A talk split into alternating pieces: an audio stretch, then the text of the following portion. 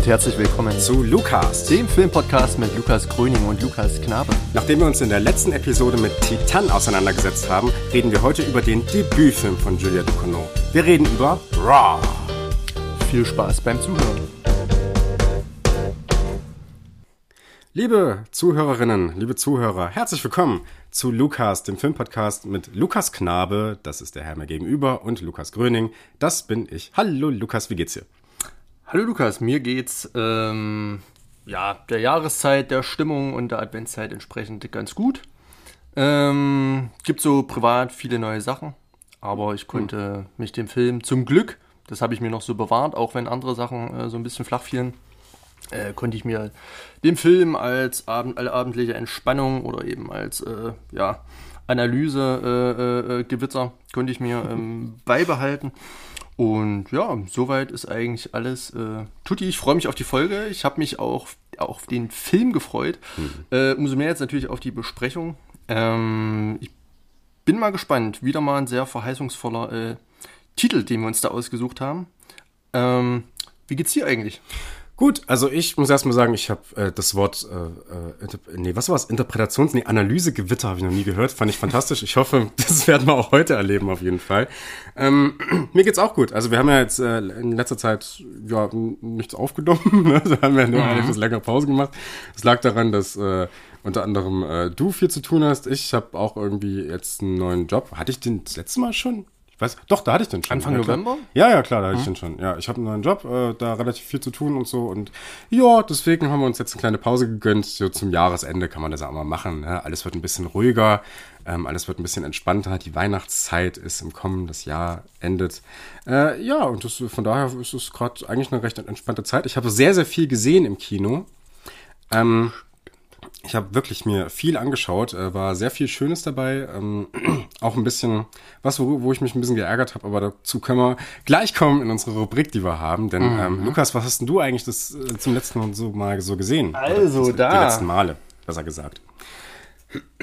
Da mein Gedächtnis ein Sieb ist, muss ich auf meiner schlauen Watchlist nachschauen. Dafür äh, gibt's ja dabei. Ja.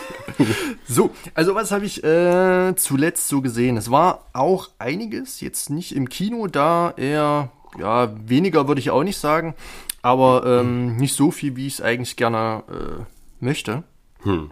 Ähm, da sind noch so ein paar Sachen flach gefallen, die ich aufgeschoben habe oder die ich mir dann eben irgendwie ähm, auf Blu-ray oder auf den irgendwelchen Streaming-Portalen angucken muss. Ähm, aber ja, ich fange einfach mal an mit einem Film, äh, der eigentlich gar kein Film ist, also zumindest kein Spielfilm. Äh, es ist eher so eine, würde ich fast sagen, Dokumentation, so eine Restauration von historischem Filmmaterial von Peter Jackson. Äh, und zwar, also 2018 erschienen, äh, They Shall Not Grow Old.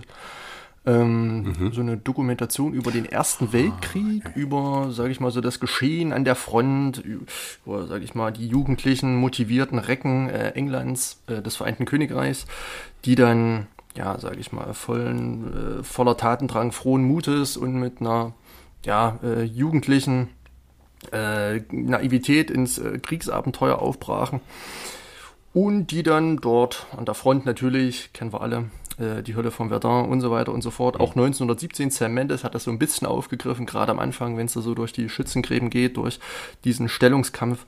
Ähm, das Ganze aber hier, sage ich mal, äh, mit realem Filmmaterial, mhm. das wirklich gut restauriert wurde in Farbe, es wurde bearbeitet, nochmal irgendwie neu gerendert, ähm, dass das aussieht, als ob das, ja, ähm, relativ aktuell ist. Also das muss man erstmal hinkriegen mit dann doch so altem und teilweise auch beschädigtem Filmmaterial. Ganz interessant, gerade wenn man so ein bisschen was übrig hat für die Geschichte, dann ist das sehr, sehr lohnenswert, wenn man sich mal ähm, mit dem, na nicht, äh, kleiner Bruder klingt jetzt blöd, äh, des Zweiten Weltkriegs beschäftigen möchte. Äh, okay. aber ähm, so im kollektiven Gedächtnis kommt dann, dann doch der Erste Weltkrieg in, mit seiner ganzen Monstrosität und, und in, seiner, ähm, in seinem kolossalen Anschein ähm, ein bisschen zu kurz, finde ich fast. Und wenn man sich da mal näher damit beschäftigt, äh, bekommt man dann ja doch mit, dass das ebenbürtig, also mindestens ebenbürtig irgendwie zum Zweiten Weltkrieg war und was das, ähm, sage ich mal, so mit Menschen, mit ähm, auch gegenwärtigen ähm, sage ich mal, internationalen äh, Problematiken so auf sich hat, die ja seitdem bis heute fortwähren und auch schon vorher da waren, ist das mal ganz interessant, wenn man so eins und eins zusammenzählen möchte. Ähm, und der Film geht halt, sage ich mal, mit in den Graben und äh, zeigt ja. da halt wirklich, ähm, ja, ganz ansehnliches Material. Wo kann man das gucken? Äh, ich habe mir tatsächlich gekauft Ach, auf. Amazon Prime. Da hatte der nur 3,99 gekostet. Also Laie als auch Kauf waren gleich teuer. Ich sage, gut, mhm. kaufe ich mir das Ding. Mhm. Ähm, ja, für, wie gesagt, 3,99, das war es mir wert. Geht 100 Minuten oder so. Äh, fand ich auf jeden Fall sehr interessant. Cool mhm. gemacht. Mhm. Ähm, genau, dann als nächstes ähm, von dem großen äh, Paul Thomas Anderson ähm, am seidenen Faden. Mhm. Ja, Phantom, Phantom Thread, ja. genau, hm. aus dem Jahr 2017. Das war mir gar nicht mehr so bewusst, dass der da noch so aktuell ist. Hm. Ähm, der bringt, glaube ich, nächstes Jahr auch einen neuen Film raus, habe ich jetzt gestern oder so gelesen. Ach so. Aber ich habe noch nichts Ah, Titel oder so ist noch nicht bekannt? Doch, der ist schon bekannt, aber habe ich vergessen. Müsste ich. Interessant. Äh, Paul Thomas Anderson äh, hat sich ja bei mir als zu so einem Mitlieblingsregisseur entpuppt. Ähm, hatte da schon äh, The Master gesehen und ähm, There Will Be Blood. Hm beide für sehr, sehr gut befunden. Genauso auch äh, Phantom Thread, ähm, der auch wieder natürlich, also die Paul Thomas Anderson Filme ähm, zeigen für mich immer einen fantastischen Schauspieler oder in The Master sind es zwei fantastische Schauspieler, ähm, Joaquin Phoenix und äh, Philip Seymour Hoffman. Hm. Ähm, aber in Phantom Thread oder auch äh, There Will Be Blood, ähm, genau, äh, Daniel Day-Lewis, äh, in ja, Perfektion, also ein besseres ja, Schauspielerporträt kann man ähm, einem Schauspieler eigentlich gar nicht liefern, wie es dann eben mhm. Paul Thomas Anderson tut, in was für Szenen, in was für ähm, Bilder und ähm, ja, Kunststücke er seine ähm, Schauspieler da steckt. Das ist mhm. wirklich immer sehr, sehr ansehnlich. Also gerade auf einer, auf einer, auf einer visuellen Ebene ist das immer hochgradig erfüllend und äh, zeigt immer, wie schön doch äh, Film sein kann. Es gibt schöne Filme, die vorgeben, schön zu sein, aber diese Paul Thomas Anderson Filme, die haben dann nochmal ähm, so diese Tiefe und auch diese Stille und dieses langsame Tempo. Alle Filme gehen äh, über zwei Stunden, würde ich, würd ich sagen. Ich glaube, äh, Punch Drunk Love geht ein bisschen kürzer. Mhm. Ähm, aber ja, Phantom Thread, ein wunderbarer Film, einer wunderbaren Liebesgeschichte. ähm, da möchte ich nicht zu viel äh, vorwegnehmen der wirklich, wenn man ein bisschen Zeit hat und äh, Geduld, sehr, sehr lohnenswert ist. Hm. Ganz kurz, ich, äh, ich möchte mich kurz korrigieren. Ich habe vollkommen Mist erzählt gerade. Ähm, der neue Film von Paul Thomas Anderson kommt oder kam jetzt dieses Jahr. Also oh. Lysorise Pizza oder Pizza, Lysorise Pizza, ähm, ist ein Film, ich, ich habe hier stehen 2021, aber ähm, mhm. ich weiß nicht, ob der jetzt schon raus war. Ich habe jetzt niemanden in meiner Letterbox-Liste, der ihn gesehen hat. Habe ich leider mich nicht groß informiert. Ansonsten, ja, Daniel Day-Lewis natürlich fantastisch. Ich habe auch, ich glaube, das ist auch sein letzter Film gewesen, ne? Mhm. den er je gedreht hat bisher. Er hatte seine Karriere beendet irgendwie offiziell. Mhm. Ne? Mhm. Ähm, und ja, fantastischer Schauspieler. Ich glaube auch irgendwie drei Oscars mal bekommen. Ne? So mhm. Für Mein linker Fuß, The Will Be Blood und ich glaube für Lincoln noch. Der hatte für Steven ah, Spielberg mal Lincoln okay. gespielt. Für Gangs of London, äh, Gangs of New York gab es nichts? Nee, war nominiert.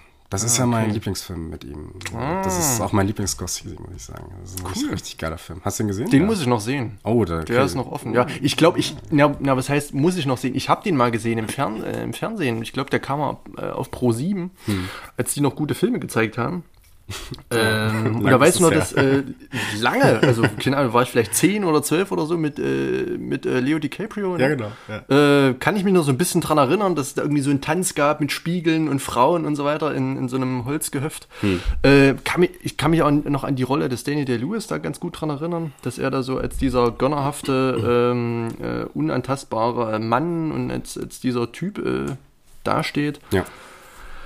Ja, aber ich, so richtig muss ich natürlich nochmal sehen. Da bin ich äh, immer schnell dabei, dass ich lieber sage, ich habe den Film noch nicht gesehen, obwohl ich ihn vielleicht irgendwann schon mal gesehen habe, aber mhm. ich keine drei Sätze mehr über den Film zusammenbekomme. Mhm. Ich sage lieber, komm, muss ja. ich nochmal sehen, bevor ich sagen kann, ich habe den gesehen. Ja, gucken wir mal. Zur Not kriegst du ihn irgendwann mal hier. Da kann man auch gut drüber sprechen, glaube ich. Toller ähm, Film. Egal. Was hast du noch so gesehen? Ich mach mal weiter. Ähm, dann noch eine Empfehlung für alle ähm, ja, Fans des Horrorfilms äh, The Invisible Man gibt es bei Amazon Prime. Mhm. Ähm, ah, ja. das war auch wirklich ein sehr, sehr, sehr, sehr sehenswerter Horrorfilm. Seit langem wieder mal. Ich habe auch, muss ich dazu sagen, der sollte eigentlich nicht mit hier auftauchen, Conjuring äh, 3 gesehen. Äh, war davon sehr enttäuscht. Den habe ich mir auch über Amazon mal angeguckt. Ich wollte eigentlich ins Kino, habe mich geärgert, dass es nicht im Kino war. Dann gab es den relativ günstig bei Amazon zum Ausleihen für irgendwie 99 Cent. Haben die dann ihre Freitagsdeals oder so. Und da konnte ich mir ähm, den mal ansehen, war recht enttäuscht und umso erfreuter war ich über The Invisible Man. Ist, glaube ich, auch, äh, ja, sag ich mal, ein Remake oder äh, ein, Sequel. Also ich glaube, The Invisible Hollow Man. Man oder? Nee. nee, ich glaube, es gibt aus den 60er oder den 70ern schon einen Film, der in The Invisible Man heißt. Aber inwiefern der Film von äh, Lee Winnell drauf äh, rekurriert, weiß ich gerade gar nicht. Geht auf jeden Fall 124 Minuten, ist aus dem Jahr 2020, also auch recht aktuell. Ist nicht der Typ aus Saw, Lee Winnell? Oder verwechsel ich das gerade? Ich glaube, das der ist der, ja. Das ist der. So Kumpel von James Wan. Moment, irgendwie. Moment, Moment. Ja, äh, ja. Ah, ja, ja, so, ja, Irgendwie noch rumgeschwört, der Name im Kopf. Richtig. ähm, genau, und für alle Freunde des ja auch langsam Horrorfilms, ich habe mir da so ein bisschen an Hereditary ähm, erinnert gefühlt, hm. dass eben mit einem Grusel oder mit einem Horror gearbeitet wird, der nicht nur aus Jumpscare besteht, sondern der eben auch mit mit einer gewissen äh, ja, Subtilität und mit einer, mit einer, gewissen Langsamkeit arbeitet, die ähm, dann einfach wirken darf und nicht irgendwie in irgendwelchen äh, kreischenden ähm, Geigenklängen in einem ja, Jumpscare endet. Hm. War auf jeden Fall ein sehr schöner Film, The Invisible Man. Kann man sich mal angucken bei Amazon Prime, wie gesagt, auch äh, da kostenlos. Okay, cool. Kann ich nicht. Genau. Müssen wir gucken. Hm? Ja. Äh, noch was oder? Äh, das war's so? eigentlich. Ja, also wie gesagt, Raw habe ich noch äh, zweimal gesehen sogar. Mhm. Äh, und dann war ich noch im Kino bei The French Dispatch. Den hast du ja auch gesehen. Da wollte ich aber darauf einsteigen, wenn du vielleicht bei deinen Filmen drauf kommst. Äh, ja, sehr gerne. Ich ähm, also ich, äh, ich erzähle gleich was zu Fringe Dispatch. Ich gehe aber mal chronologisch vor. Ich habe ja. jetzt, äh, ich habe Last Night in Soho im Kino gesehen seit dem letzten Mal. Da haben wir schon mal drüber gesprochen, privat irgendwie. Mhm. mhm. Fand ich absolut äh, grandios. Ich finde, es ist der beste Film, den Edgar Wright bisher gedreht hat. Und ich bin durchaus jemand, der sich als Fan bezeichnen würde. Außer ich war jetzt nicht so der große Fan von Baby Driver. Der hat für mich nicht so viel Interessantes geboten. Aber äh, Edgar Wright hat mit diesem Film es äh, geschafft, grandios zu visualisieren, wie sich sozusagen männliche Herrschaft über die Geschichte hinweg ähm, fort oder, oder wie die so fortbesteht, durch welche Strukturen sie erhalten wird und wie sie auch durch Kino, durch die Kunst immer wieder reproduziert wird, sodass Vorbilder entstehen und wir uns immer wieder nur auf diese Vorbilder beziehen können und so. Das ist einfach grandios, das ist toll gemacht, grandioser Film mit sehr, sehr vielen schönen visuellen Kniffen, auch immer wie man das von Edgar Wright gewohnt ist. Ähm, aber diesmal mit einer Ernsthaftigkeit und eben nicht dieser typische visuelle Humor, den er sonst immer sehr grandios macht. Äh, man denke da an die Cornetto-Trilogie zum Beispiel, mhm. ne? Shaun of the Dead, Hot Fuzz und The World's End. Ähm, also mit einer, mit einer Ernsthaftigkeit, die man so von Edgar Wright-Filmen nicht kennt, aber ich muss auch sagen, ich habe mich da nicht nur unterhalten gefühlt, sondern auch intellektuell sehr gefordert gefühlt. Es war ein toller Film, hat super viel Spaß mhm. gemacht, auf jeden Fall, ja. Ähm, sehr spannend. Ja, dann habe ich äh, mit unserem guten Freund Tom habe ich mir mal einen Abend genommen und da haben wir gesehen, dass auf Netflix Lawrence von Arabien lief.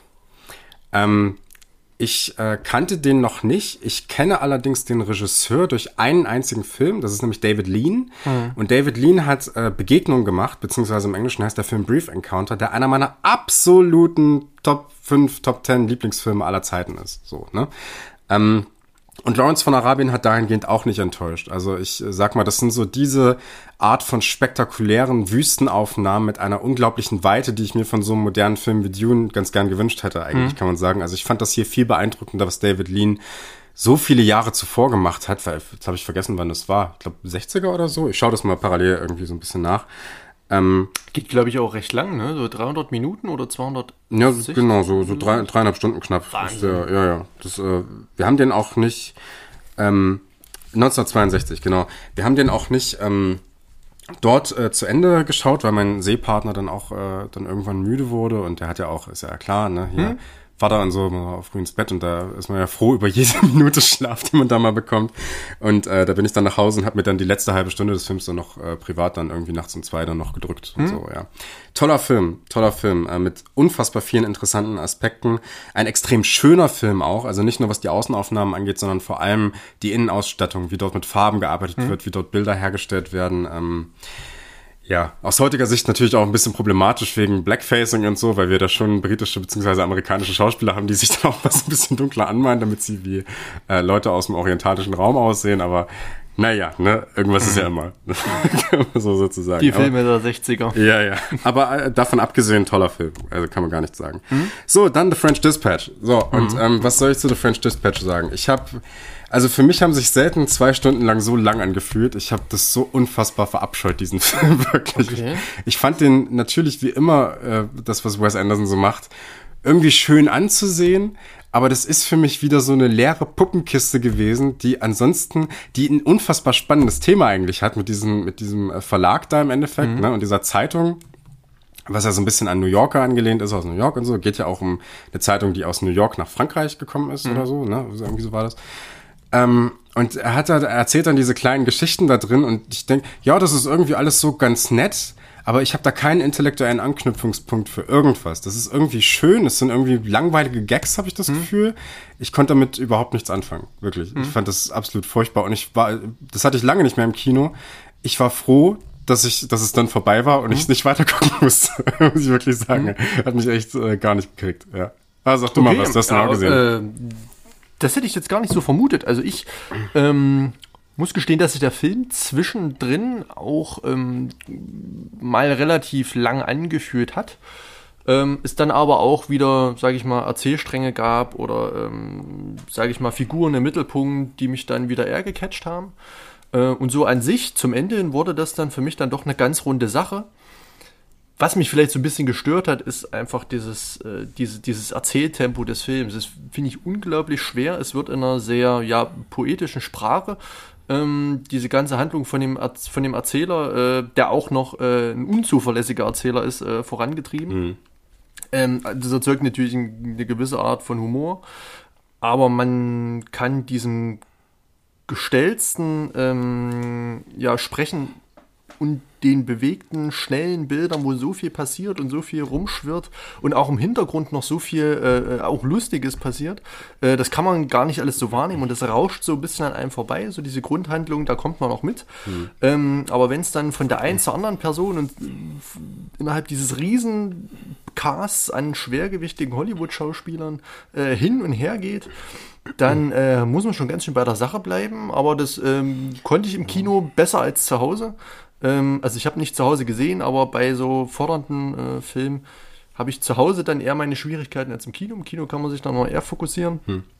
Und ich fand ihn eigentlich so gerade vom, vom optischen, künstlerischen äh, Anspruch her originell und aber auch schön. Also ich konnte mich auch wohlfühlen. Es war vielleicht auch gerade die richtige Situation, äh, vielleicht auch passend irgendwie zur Jahreszeit, dass das eben so in, in so einem kleinen Rahmen äh, viel Trubel ist und es erinnert ja so ein, tatsächlich ein bisschen an so eine Puppenkiste, hm.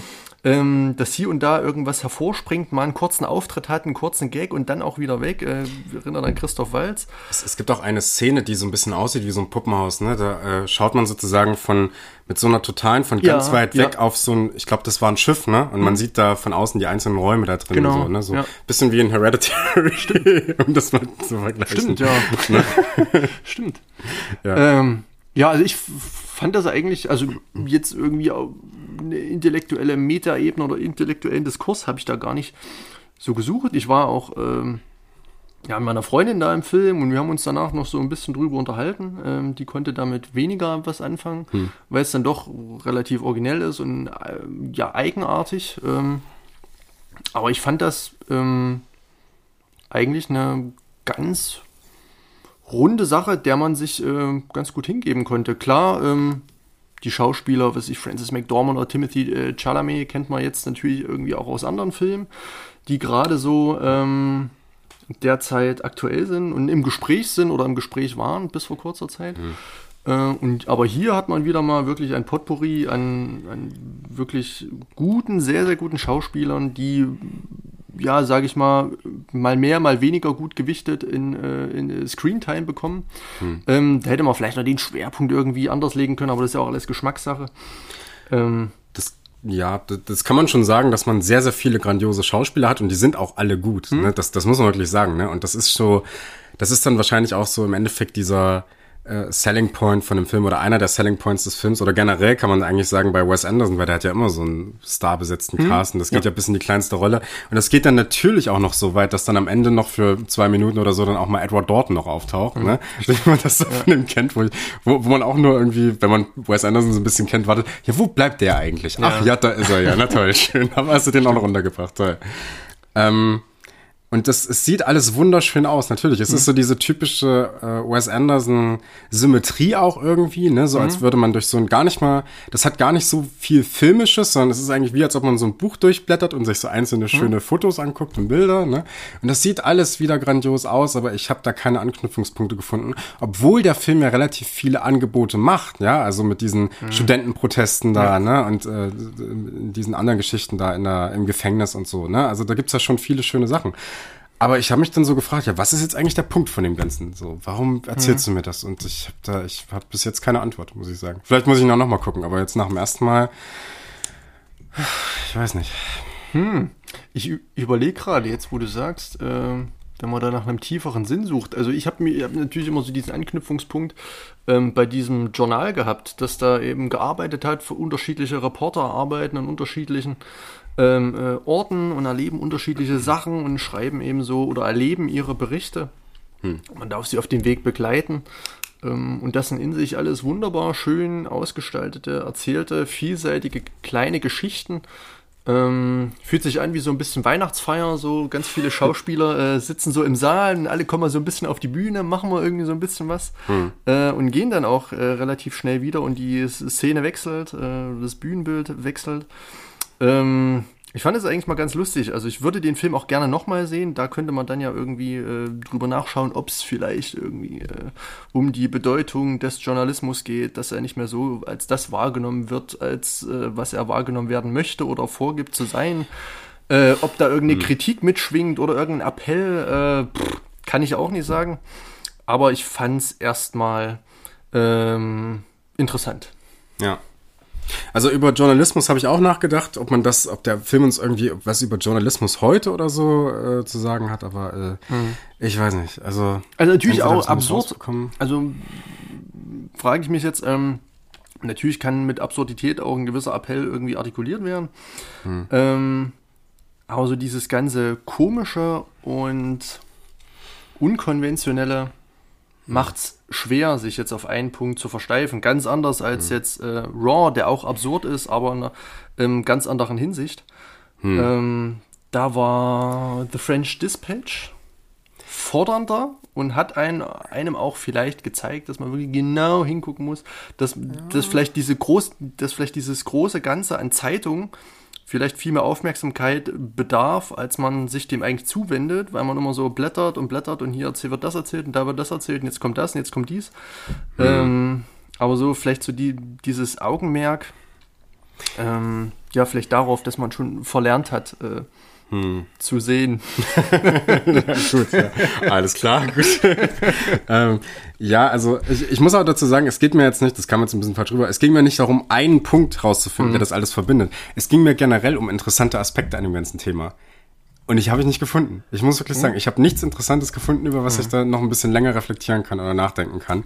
Auch in der Hinsicht, natürlich ist das eine Überforderungssituation auch in einer gewissen Hinsicht, aber zu was führt das im Endeffekt, ne? Weil im Endeffekt gehst du dann doch einfach nur verwirrt aus dem Kino. Und du mhm. kriegst auch nicht so wirklich durch Dialoge, durch ein, ich habe auch nicht das Gefühl, durch einzelne Bilder oder sowas, Anknüpfungspunkte, um irgendwie was interessant, über irgendwas Interessantes nachzudenken. Ich fand, das war einfach so ein, ja, privatistisch irgendwie. Wes Anderson macht sich so ein bisschen lustig über so ein paar Aspekte da irgendwie, mhm. die ihm so durch den Kopf schwirren. Und das hat vielleicht auch irgendwie was mit heute zu tun, aber irgendwie, irgendwie eine interessante Aussage oder sowas. Ich weiß nicht. Naja. Aber naja, kurios. Ja. ja. Bleibt auf jeden Fall äh, im Kopf. Ja, das stimmt ja. ähm, ja, dann habe ich noch, ich, ich habe jetzt noch drei Filme hier, zu denen sage ich mhm. noch schnell was. Ich habe noch Captain Kronos Vampire Hunter gesehen. Habe ich auf YouTube geguckt. Äh, ist mir irgendwie in die Timeline gespült worden. Ist ein Hammer-Film aus den 70er Jahren. Äh, ja, macht sehr viel Spaß. Der ist sehr interessant. Warum? Ja. Das fand ich deutlich interessanter als The French Dispatch, auch wenn er, äh, es ist eigentlich schon eine Billigproduktion, das sieht man auch, und es macht aber trotzdem äh, verdammt viel Spaß und ist sehr interessant, wenn man sich so ein bisschen mit Vampirismus beschäftigen möchte und ähm, äh, das auf so einer sehr kleinen, sehr privaten Ebene sehen möchte. Und auch das vielleicht in Bezug zu so einem Film wie Dracula von Terence Fisher, der ja auch aus dem Hause Hammer mhm. ist, äh, betrachtet.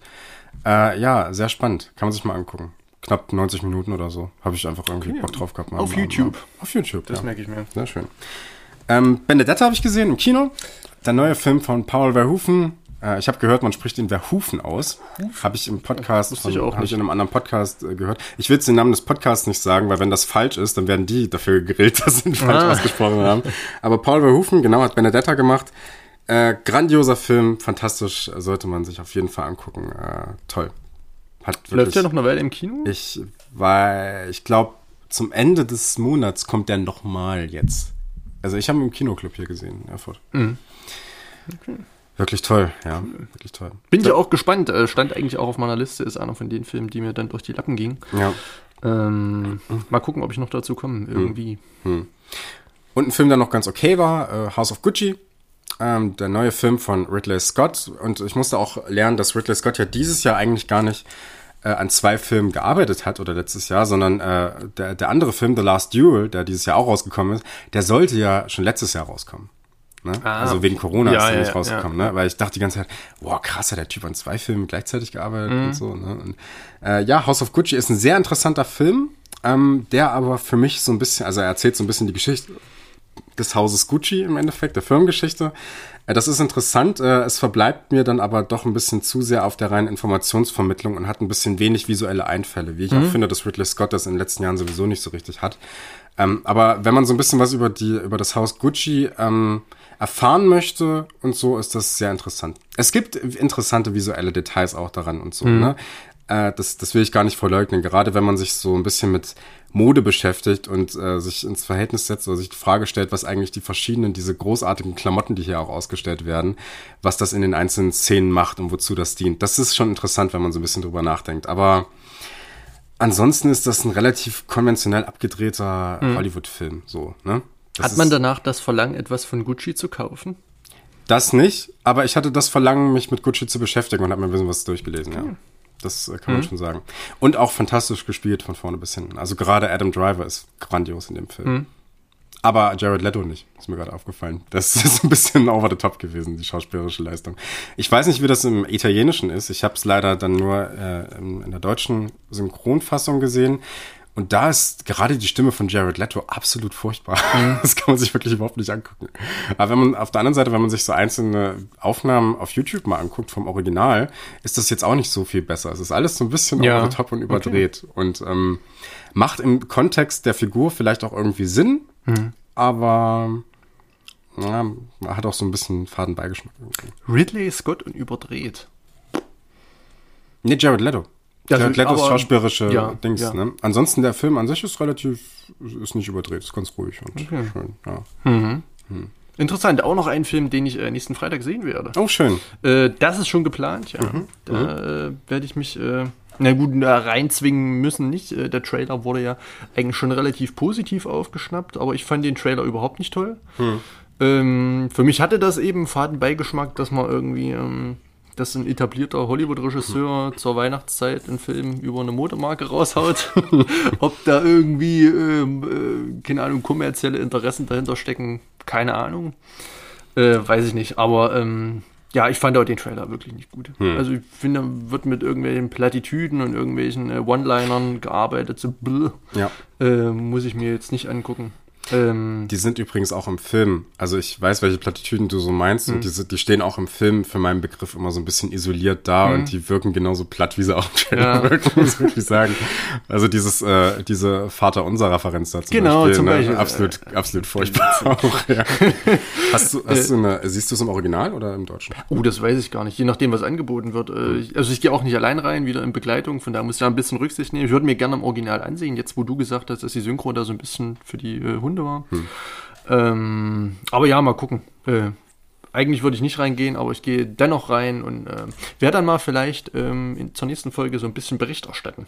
Alles klar. Vielleicht äh, kommt der in irgendeine Rubrik oder in irgendwas äh, wieder rein. Stimmt, könnte ja sein, dass wir irgendwie demnächst die Gelegenheit bekommen, mal so ein bisschen über Filme aus diesem Jahr zu sprechen. Ne? Wer Würde weiß. sich anbieten. Ja, könnte man, ja. Ja. ja, ja, Gucken mal wir mal. Ob wir da Zeit für finden. Ach, ich glaub's nicht. Mal gucken. Egal. So, 3045, ich schreibe mir den Timecode schon mal auf und wir können jetzt mal anfangen, über den Film zu sprechen, über den wir Zeit heute wird's. sprechen wollten. Wir haben uns in der letzten Folge mit Julia Ducournau's aktuellem Kinofilm, beziehungsweise ich glaube, der kommt inzwischen gar nicht mehr im Kino, aber trotzdem ihr aktueller Film, der dieses Jahr rausgekommen ist, mit dem haben wir uns beschäftigt, nämlich mit Titan, haben den, glaube ich, für sehr, sehr gut befunden. Und dann hatte ich äh, die Möglichkeit, den nächsten Film zu picken und habe gesagt, ey, wie geil wäre das denn, wenn wir jetzt das nächste Mal über ihren Debütfilm sprechen. Sie hat ja erst zwei Filme gemacht, also sprechen wir heute über den Film, den sie vorher gemacht hat, nämlich im Jahr 2016 kam heraus Raw von Julia Ducournau.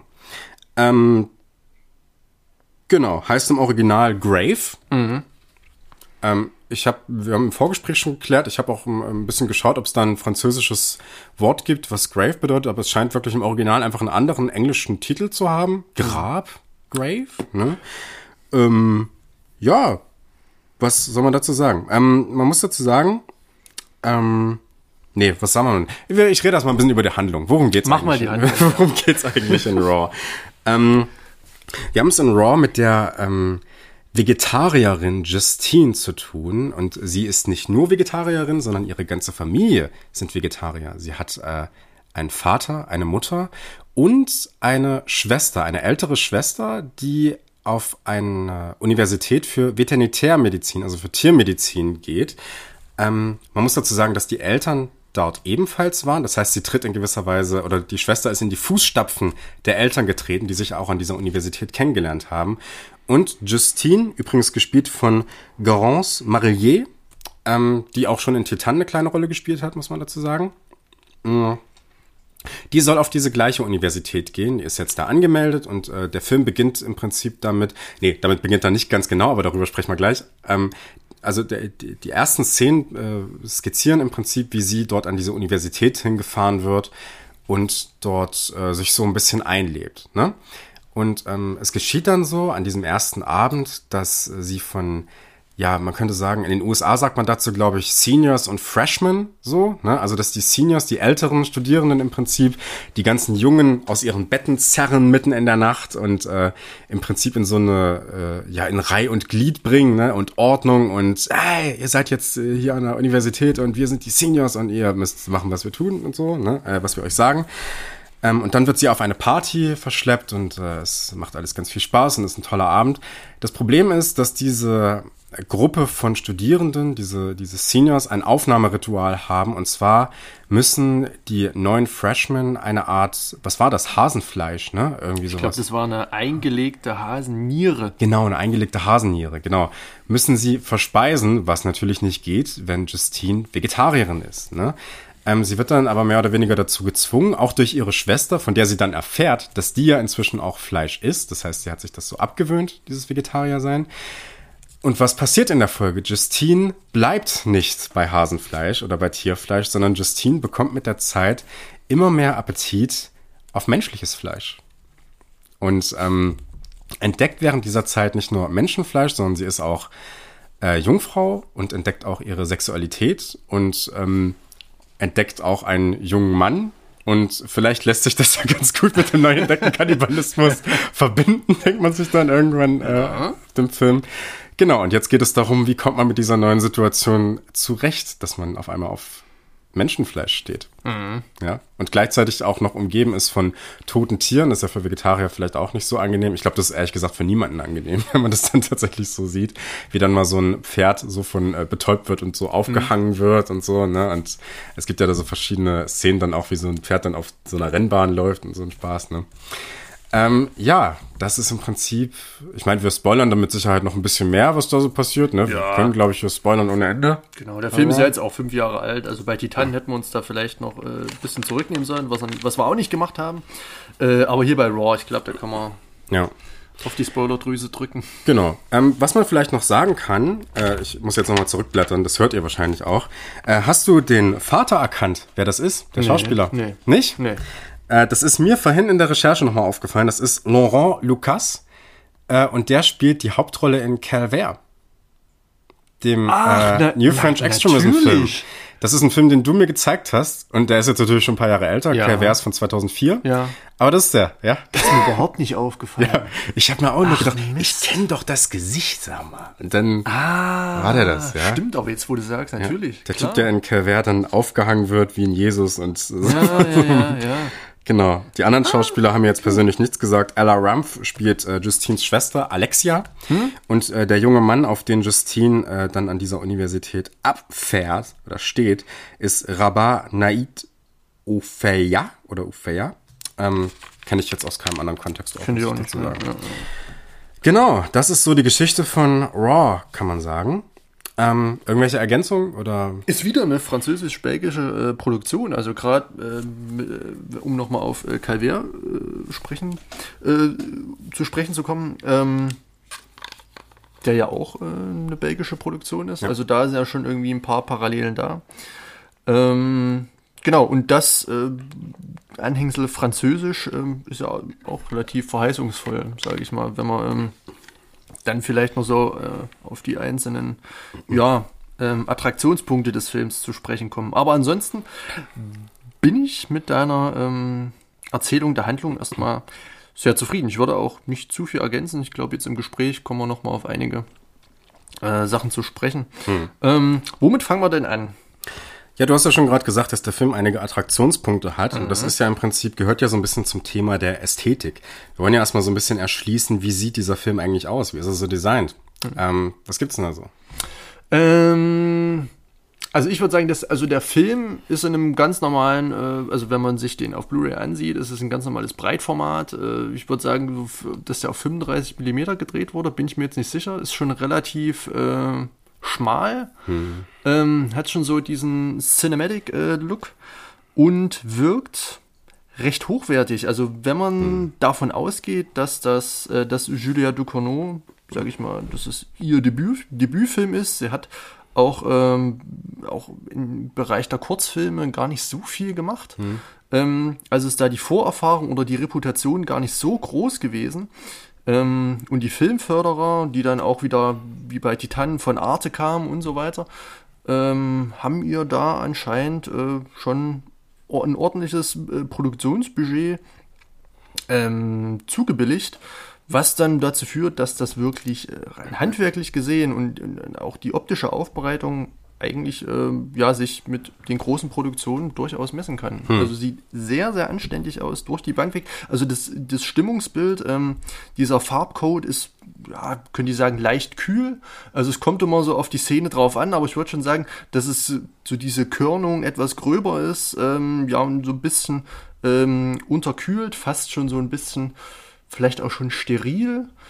Ähm, also es sieht jetzt nicht aus Ja. wie so ein Landlustkatalog, sondern schon eher so dieses, äh, ja, mit so einem äh, chirurgischen Blick oder mit so einem chirurgischen Licht, ähm, das ja eigentlich nichts verhüllt. Und da, wenn man jetzt so ein bisschen weiter zu den Schauspielern geht, jetzt äh, sage ich mal von der optischen Aufbereitung her, dann ähm, sehen wir da auch wieder, ja, also ein Riesenspektrum an, wie gesagt, eben schon diesen Attraktionspunkten ähm, die sie so den ganzen Film durchziehen. Es geht auch, also ich habe versucht, bei der zweiten Sichtung äh, so mitzuschreiben, was mir auffällt und bin noch mal kaum hinterhergekommen, weil da wirklich nacheinander so viele Sachen sind, die man ansprechen könnte und die der Film aufgreift ähm, und die einen dann vielleicht auch an irgendwas anderes erinnern.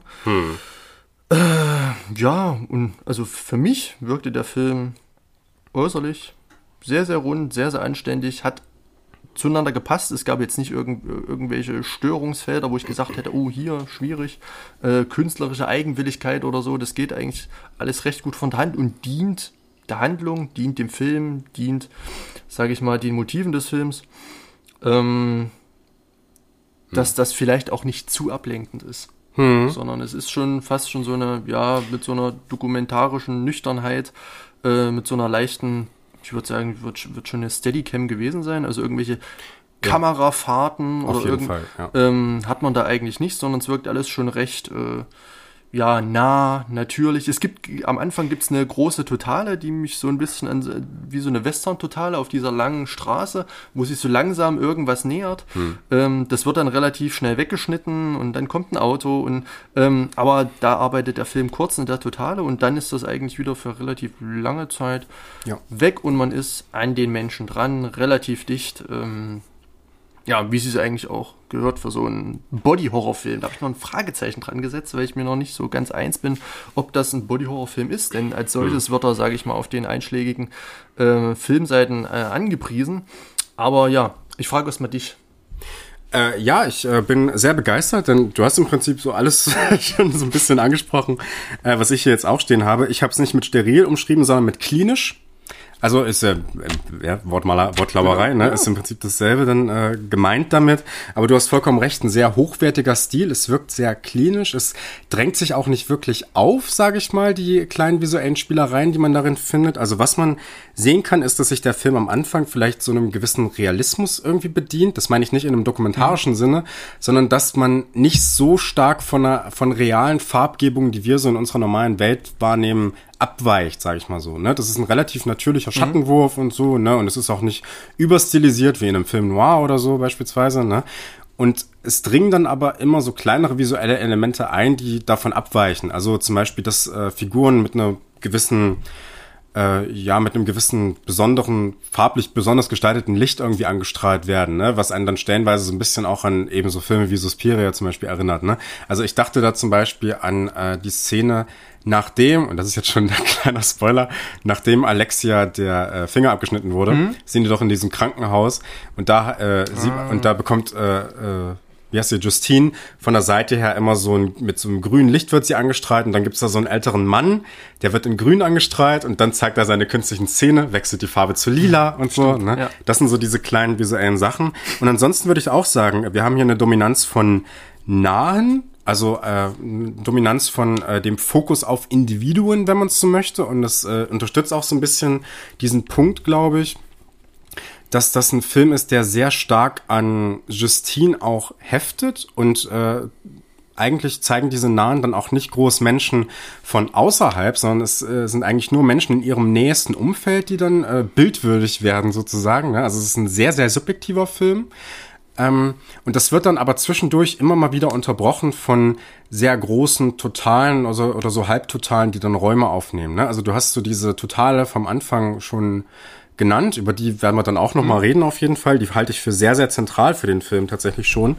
Ähm, und das gibt's dann aber auch in der Zukunft dann äh, weiterhin bei äh, Aufnahmen vom Campus zum Beispiel. Da sehen wir immer wieder diese steinernen ja, steinernen Platten, mit denen halt dieser ja. Campus gebaut ist, ja. mit Bäumen oder Pflanzen im Hintergrund und so, ne? Und dann auch mal so eine Großaufnahme von einem Raum beispielsweise oder so, ne? Aber das war's irgendwie. Also da gibt's zum Beispiel diese eine Szene, wenn äh, Justine äh, versucht ihre Matratze hochzuhieven, ja. diese Treppe, dann geht sie dann auf einmal so vor die Tür von ihrem Raum und das sehen wir dann in der Totale, wo der gesamte Raum aufgenommen wird mhm. und dann klopft sie daran und dann sieht sie ja, wie ihr Mitbewohner Adrienne da ein geblasen bekommt von einem äh, oder Oralsex hat mit mhm. einem anderen Typen. Mhm. Dann, ne? Äh, genau.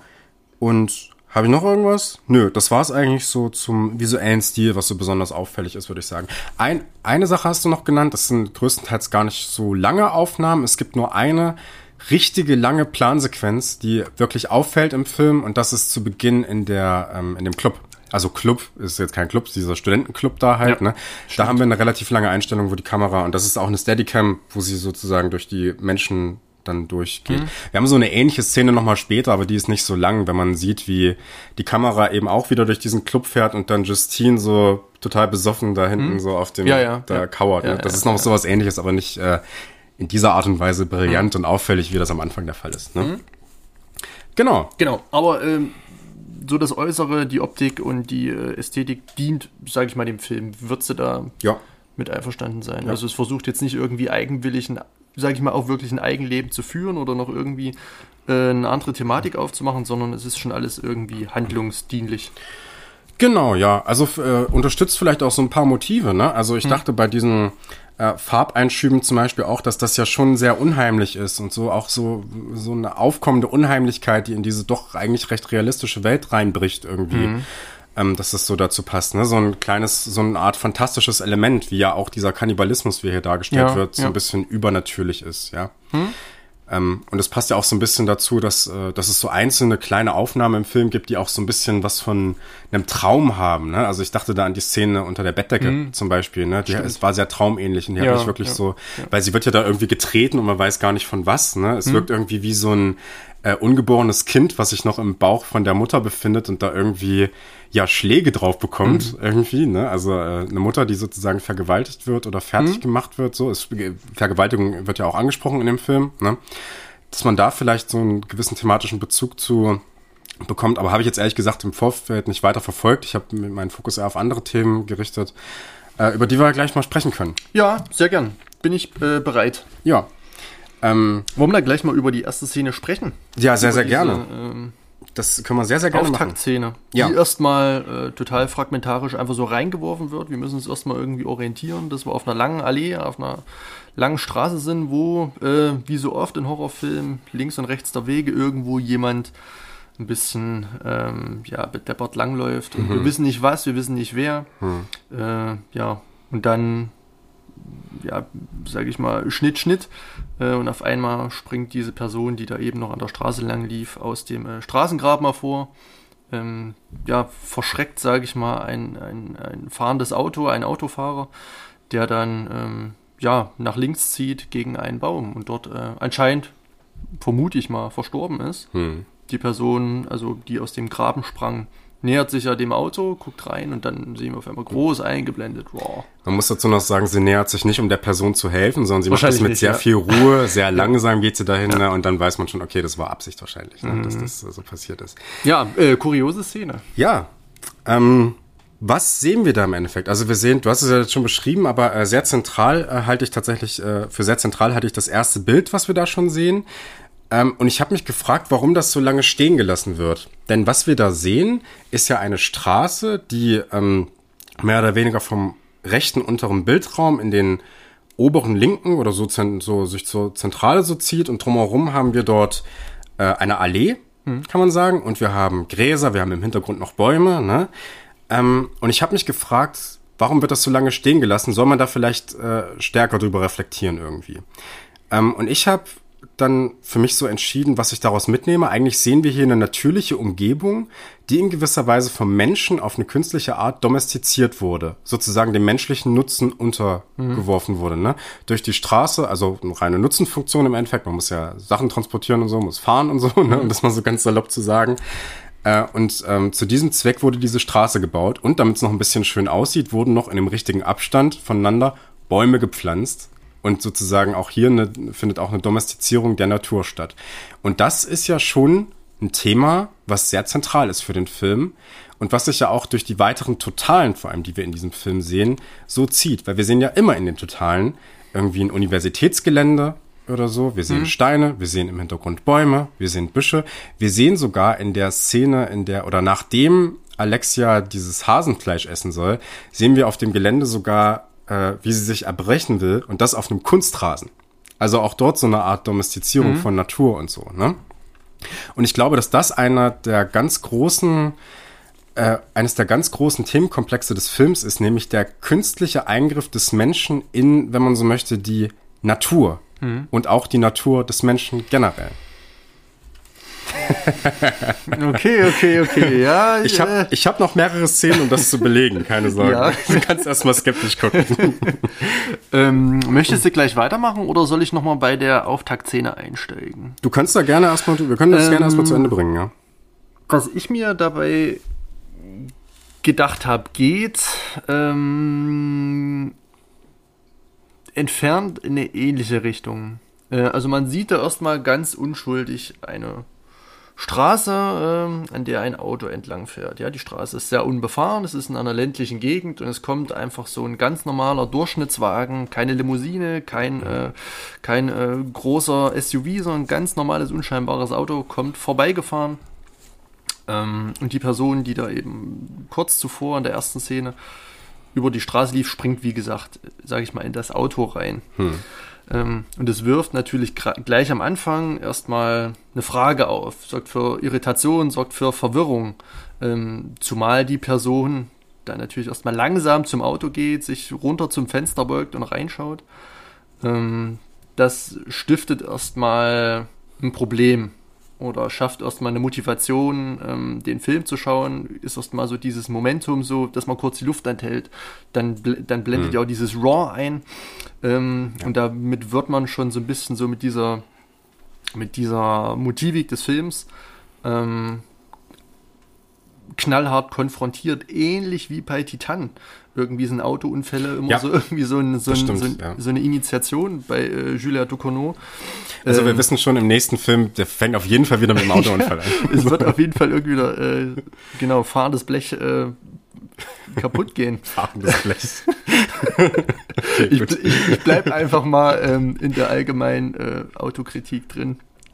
Achso, ähm, ja.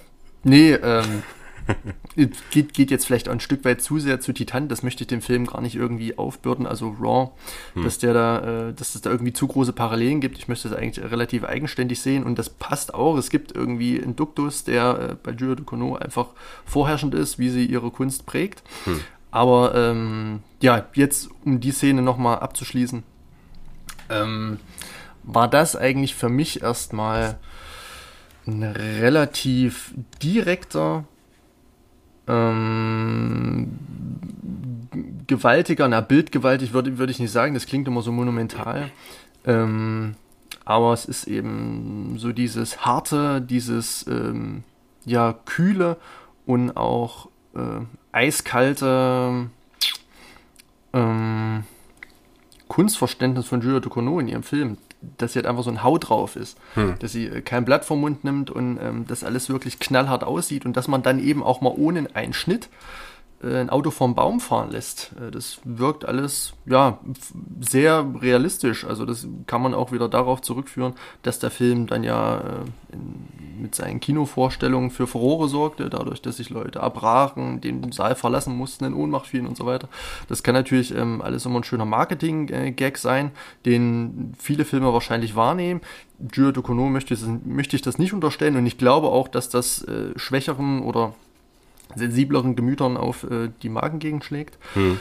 Ähm, aber ich habe das direkt gar nicht so mit dieser Domestizierung und mit dieser künstlichen ähm, ja, äh, in, Eingriffnahme ähm, ja verbunden, aber ich kann es nachvollziehen. Das, das, kam, das kam auch falsch rüber gerade, glaube ich. Also ich habe das jetzt auch nicht direkt im ersten Moment gedacht, ne? Mhm. Aber ich habe so diese Szene oder diese Einstellung im Blick behalten und habe dann gemerkt, warte mal, diese Totalen, die so ähnlich aussehen, da kommen ja immer mehr von. Kann ich das irgendwie verknüpfen mit anderen Themen, die im Film aufgemacht werden mhm. und so, ne? Und dadurch ist das dann irgendwie, also das ist über den Film gereift, die ja, Idee, ne? Ja. Das ist mir nicht direkt beim ersten ja. Mal. Ist, also ist aber auch logisch, ne? genau.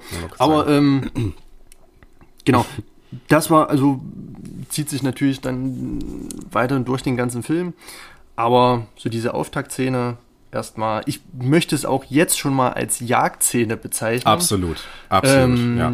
Was sich aber zu dem ja. Zeit, was sich dem Seher aber zu dem Zeitpunkt noch überhaupt nicht erschließt. Man ja. wird, wie gesagt, die Problematik, die Frage aufgeworfen, was hat es damit auf sich? Und man fragt sich, warum? Das genau. Ganze wird sich klären. Ähm, und es wird wieder zu so einer Szene kommen mit genau der gleichen Absicht und genau dem gleichen Muster und genau dem gleichen Ablauf. Ja.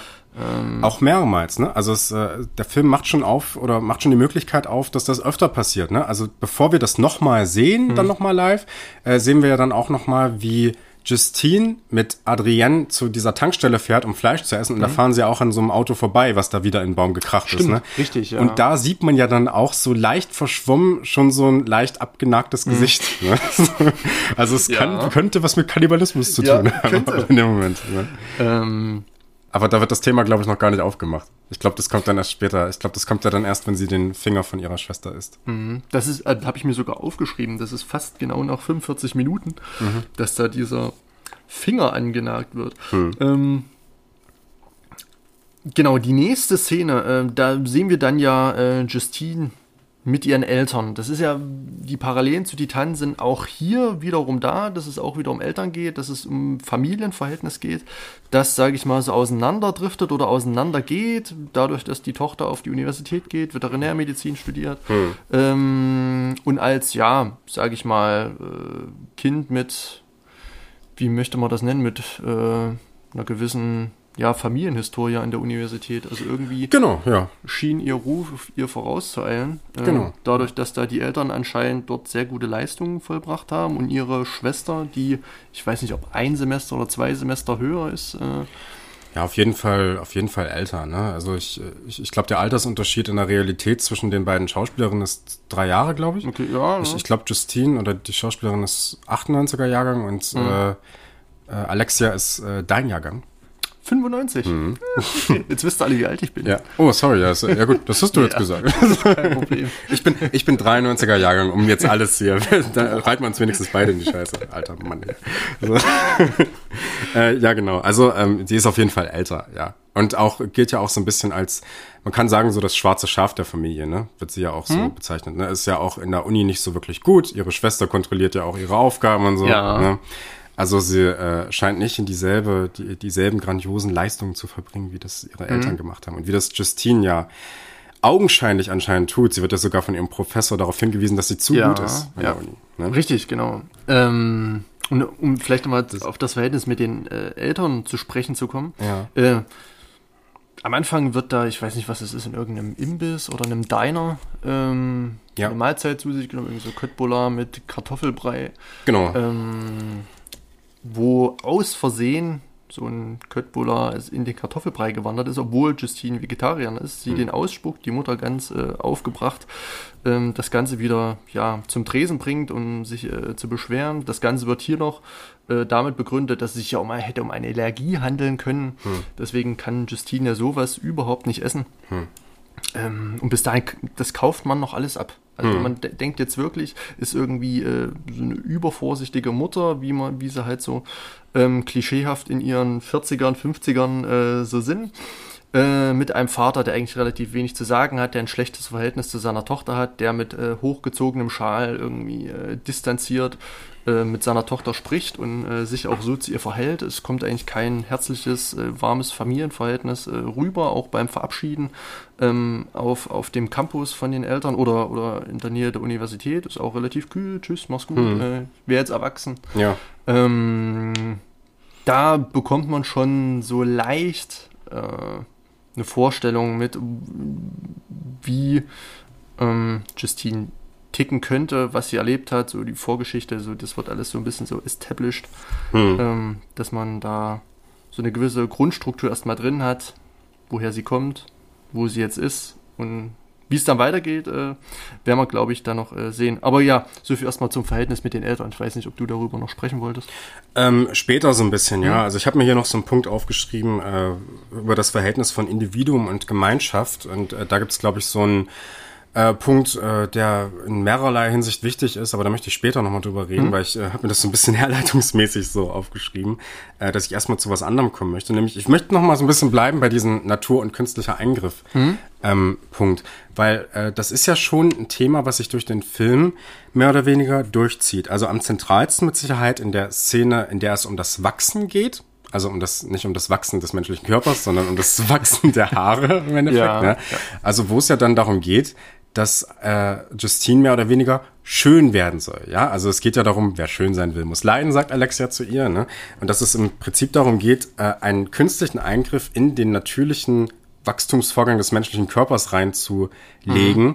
um sich eben zu verschönern, um vielleicht einem gewissen Schönheitsideal näher zu kommen, um sich als Persönlichkeit, als Individuum zu konstruieren auch. Ja, mhm. das ist ein Thema, um was es äh, relativ häufig im Film geht. Ähm, und zwar, wenn man sich das so anschaut, eigentlich bei allen Figuren so ein bisschen, ja. Also ich glaube, es ist auch kein Zufall, dass Alexia, also die Schwester, auch in, in gewisser Hinsicht so einen gewissen Gothic-Touch hat, also mhm. sehr auffällig schwarze Haare, sehr viele Ringe am Finger, ne? Und äh, schon jemand, der nochmal heraussticht daraus, ne?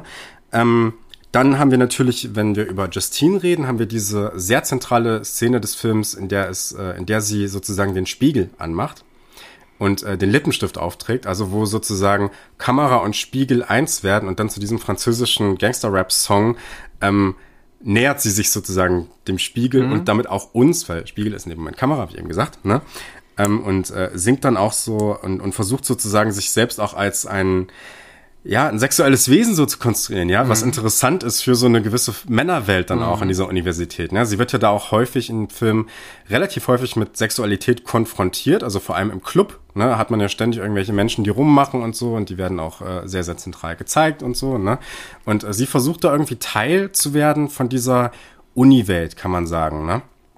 Was dem aber entgegensteht, ist eben sowas wie, man könnte sagen, ihre natürliche Veranlagung, die bei den meisten Menschen sich jetzt nicht gerade durch Kannibalismus mhm. auszeichnet, ne? aber die schon vielleicht äh, sich dadurch auszeichnet, dass man, wenn man jetzt in Gruppen unterwegs ist oder sowas oder mit, mit sich mit anderen Menschen irgendwie konform äh, oder so im, in sozialen Kontexten bewegt, sagen würde, okay, diese Menschen machen was, sie gliedern sich so, sie finden so einen gemeinsamen Kon Konsens, aber mhm. ich würde gern was anderes machen. Ich würde mich vielleicht gerne anders anziehen mhm. oder mhm. sowas, ne?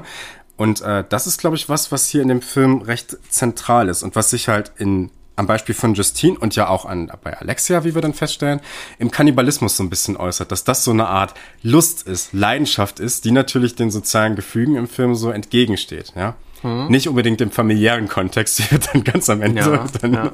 erfahren, ne? Ähm, mhm. Aber das ist, glaube ich, ein sehr zentrales Thema. Und das ist ja auch ein Thema, was man dann auch noch mal ganz kurz aufschwappen sieht bei Adrienne, äh, der ja dann, nachdem er äh, Sex gehabt hat mit Justine, dann sitzen die ja zusammen in diesem Raum mit den anderen Studenten auch, ne? Und reden so ein bisschen miteinander und er sagt dann so einen Satz wie, ich glaube, es war sowas in die Richtung, ich habe jetzt 20 Jahre so getan, als wäre ich heterosexuell oder sowas, ne? Oder irgendwie mhm. sowas, ne? Und hab versteckt, dass ich mit Männern schlafe. Also auch hier irgendwie so ein, ja, Unerwünschtheitseffekt, ne? dass mhm. man Homosexualität auch für was nicht Anerkanntes hält und das irgendwie versteckt und dann sozusagen jetzt aber an der Uni sozusagen einen Punkt gefunden hat, wo man damit rauskommen kann, wo man sich als mhm. Persönlichkeit auch so konstruieren kann. Ja. So, ne? Mm, da hake ich mal ein. Ja. Ähm, wenn Justine an der Uni ankommt, wird sie ja gleich mit diesem, das heißt ja irgendwie Bisutage Riten ja. konfrontiert. Ja. Das scheint es in Frankreich zu geben, wusste ich auch nicht dass es da eben diese Initiationsriten gibt an der Universität, die ja dann doch im Exzess irgendwo enden, hm. wo drangsaliert wird, wo äh, schikaniert wird, wo ähm, Gewalt zugeführt wird, wo ja ähm, Ekel, Siff und Suff irgendwie keine Grenzen kennen. Mhm. Ähm, genau, da kommt sie ja aus der elterlichen Umgebung raus, sage ich mal, in die Welt, an die Universität, an einen Ort der Bildung, der Entwicklung, der Wissenschaft und so weiter und so fort ähm, und trifft dort ganz neue Menschen, die sie vorher nicht kennt, bis auf ihre äh, Schwester, die dort schon ist ähm, und muss sich dort ja dann auch irgendwie positionieren. Und man merkt schon, dass sie eben nicht so dazugehört, dass sie ja. anders ist als die anderen. Ähm, sie hat eher so dieses so äh, Dasein oder so diesen Habitus des so Strebermädchens, so mhm. die super Leistung bringt, die hochintelligent ist, die sich aber eben nicht diesen ja äußeren Normen und ähm, ja Vorstellungen einer attraktiven jungen Frau, ähm, welche eine attraktive junge Frau letztlich vom Kind oder vom Mädchen abgrenzen, ähm, dem Ganzen entspricht sie irgendwie nicht. Wie gesagt, sie rasiert sich nicht ihre Arme äh, und andere Bereiche und das Ganze ähm, führt dann zur Aufregung und gerade also auch äh, in Beziehung äh, mit den verschiedenen Menschen, die sie da trifft, äh, abseits dieser Bisutage-Riten, hm. die ja dann erstmal irgendwie durchlebt werden müssen, bevor man dann so eine Art äh, Diener oder Untergebener der höheren Semester ist, ähm, die dann auch noch vorgeben, wann man da wieder draus befreit wird ähm, aus dieser aus diesem Amt. Ähm, ja, da würde ich dir auf jeden Fall zustimmen, dass ähm, Justine eben, sage ich mal, in eine Gesellschaft kommt, ein Abbild einer Gesellschaft mit verschiedensten Charakteren, die alle miteinander relativ angepasst sind oder sich anpassen lassen und Justine eben dieses Momentum noch nicht in sich trägt, zu sagen, so, ich möchte jetzt sein wie die, ich möchte jetzt erwachsen werden, ich möchte so, wie man es von mir erwarten würde, ähm, jetzt äh, aussehen, mich verhalten. Ähm, merkt man ja auch in der, in der Disco am Anfang, ähm, wo sie ja wie Schweine irgendwie äh, zusammengescheucht werden, auf vier Füßen irgendwie vor die Tür der Disco kriechen mhm. und dann ähm, dort in so einem Gelage leicht bekleidet, in irgendwie in, in Bettbekleidung oder ohne äh, Kleidung hm. dort zu tanzen, zu trinken, Drogen kons zu konsumieren und so weiter. Ähm, hat mich so ein bisschen an so ein Hieronymus Boschke-Mail erinnert, wo an jeder Ecke irgendwo, äh, ebenso wie ich schon sagte, der Sif und Suff äh, regiert. Ja. Ähm, oder der Garten der Liste. Und, und, oder sowas, genau, ja. ja. sowas, ja. Ähm, ja, da erinnert mich an mein erstes äh, Uniseminar. Ach ja. Ähm, okay. Genau. Äh, wo war ich stehen geblieben? Genau, dass sie da eben rumläuft, auch wie so ein Fremdkörper. Sie ja. sieht und guckt, äh, wirkt ein bisschen angewidert, desorientiert, trifft dann ihre Schwester, die dann immer so ein bisschen äh, so ein kleiner Anker ist. Hm. Aber so richtig passt sie da gar nicht rein. Ähm, das Ganze ändert sich dann eben, wie du schon gesagt hast, durch das Verliebtsein, dass man so anfängt, ähm, dass man so ein Bestreben bekommt, anderen zu gefallen, jemand anderen irgendwie ähm, ins Auge zu springen man versucht sich anzupassen. Wie gesagt, dieses Waxing, was da ja. äh, stattfindet, was auch äh, Ducournau-typisch, sage ich jetzt einfach mal, ähm, auch sehr rabiat oder ähm, fordernd gezeigt wird. Man mhm. hört wieder jede Kleinigkeit, man sieht alles in irgendwelchen Nahaufnahmen, was man eigentlich gar nicht sehen möchte. ähm, und ja, man sieht so diesen Transformationsprozess der Justine vom ja, eingeschüchterten kleinen Schulmädchen aus der Provinz, sage ich jetzt mal, ähm, zur ja, exzessiven, äh, ja, natürlich könnte mhm. man es Kannibalin sagen, aber zu einer gewissen Art und Weise oder Verkörperung von Begierde, von Verlangen, von Lust. Ja, na lustigerweise jemand, der erst durch seinen Vegetarismus in diesen sozialen Kontext nicht reinpasst und dann aufgrund der Übererfüllung mhm. der fleischlichen Lust, also des Kannibalismus, ja. dann nicht reinpasst. Mhm. Ja, also das ist sogar, also ich habe sogar das Gefühl, mit Vegetarismus ist sie, war sie akzeptierter ja. im sozialen Kontext. Ne? Das stimmt, ja. Gibt's ja diese schöne Szene dann, wenn sie sich äh, in den Hörsaal setzen, das eine Mädchen setzt sich dann weg und sie denkt erstmal, sie riecht schlecht oder mhm. so, ne? Und dann sieht sie erst das Video von Adrienne, was am Vortag ja. passiert ist und so. Ja, aber das ist ein guter Punkt. Also dieser, äh, dieser Punkt von Individuum und Gemeinschaft.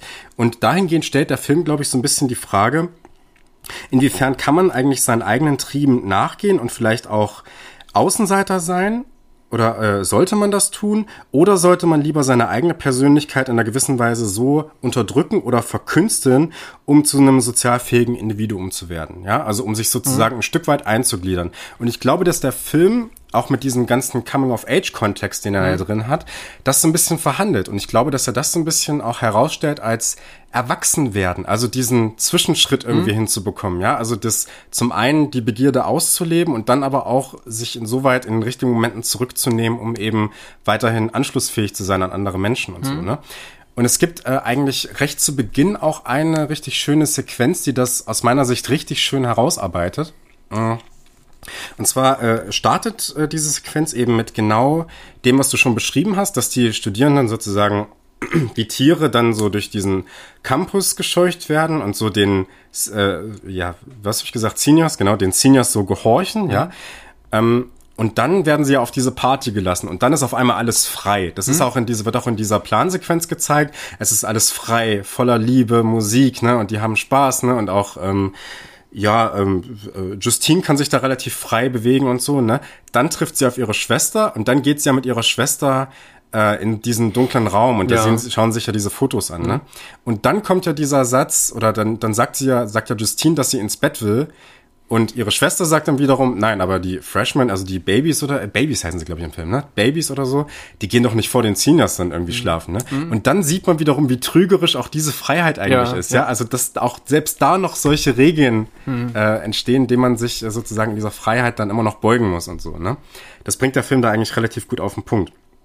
Und das bringt er in, äh, gut auf den Punkt in mehrerlei Hinsicht, denn wir haben ja hier zwei mehr oder weniger Gemeinschaften, denen sich Justine oder denen sich alle in gewisser Weise beugen müssen. Das sind zum einen ist das dieses dieser Unicampus, der von den Seniors mehr oder weniger regiert wird, wo Regeln aufgestellt werden. Und dann ist es eben der familiäre Kontext. Mhm. Und das, da wären wir jetzt an dem Punkt, wo du mich vorhin gefragt hast.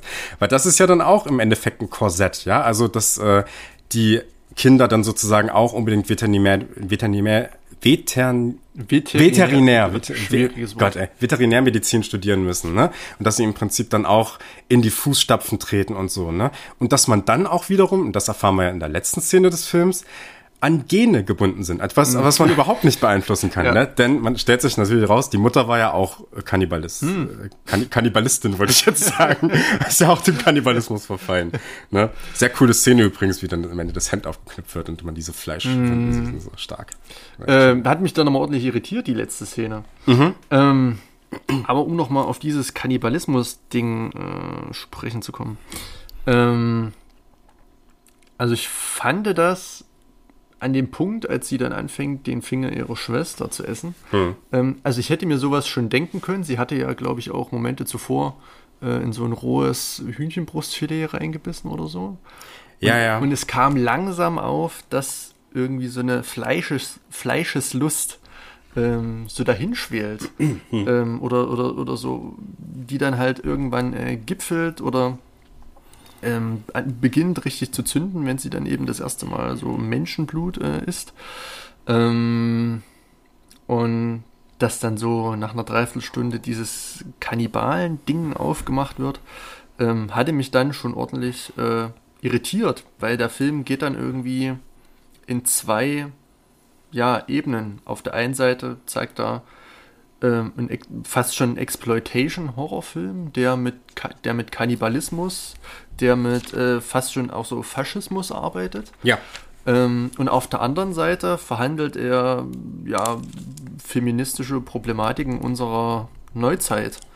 Ähm, bei, sage ich mal, jungen Menschen, die äh, auf dem Weg zum Erwachsenen oder zum vollwertigen Erwachsenen sind. Ähm, und zeigt da auch in einer gewissen Appellfunktion irgendwie Probleme auf in diesem Gewand des Exploitation-Horrors, des Body-Horror-Films, wie man das auch äh, etikettieren möchte. Äh, und das fand ich äh, schon ordentlich äh, fordernd, dass auch gerade Justine in dieser vulgären oder, oder irgendwie ordinären Autorität, in der man, in der sie da äh, hineinschlitterte, wovon man ja auch nicht ausgeht, wenn man an die Universität kommt, hat man vielleicht irgendwelche anderen romantischen Vorstellungen und jetzt Tierärztin und so weiter. Und da- das Erste, was, was man machen muss, ist sich irgendwie auf einer äh, Party quasi entjungfern lassen, äh, Hasennieren essen, ähm, äh, ja, und irgendwie äh, sein, sein ähm, Kommilitonen oder seinen WG-Mitbewohner, seinen Zimmermitbewohner da beim äh, Coitus äh, zu erwischen. Also das ist dann schon eine ganz schöne ähm, Desillusionierung dieses ganzen ähm, schönen äh, Wegs zum Erwachsenwerden, wenn man nicht diesen Regeln von vornherein entspricht, sei es jetzt aus persönlichen Gründen, sei es durch die, äh, sage ich, familiäre Prägung.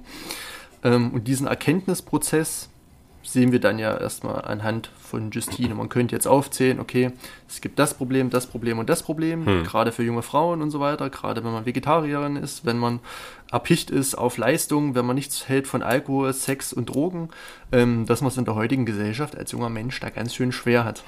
Ähm, und dass das Ganze dann derart kippt in so einer, in, äh, in, in, in einem Exzess, dass man, sag ich mal, Begierde, Lust oder ähm, fast nur so eine richtige Fleischeslust nach dem anderen, dem fremden Fleisch äh, empfindet, ähm, ist ein sehr, sehr interessanter und tiefgründiger Gedanke.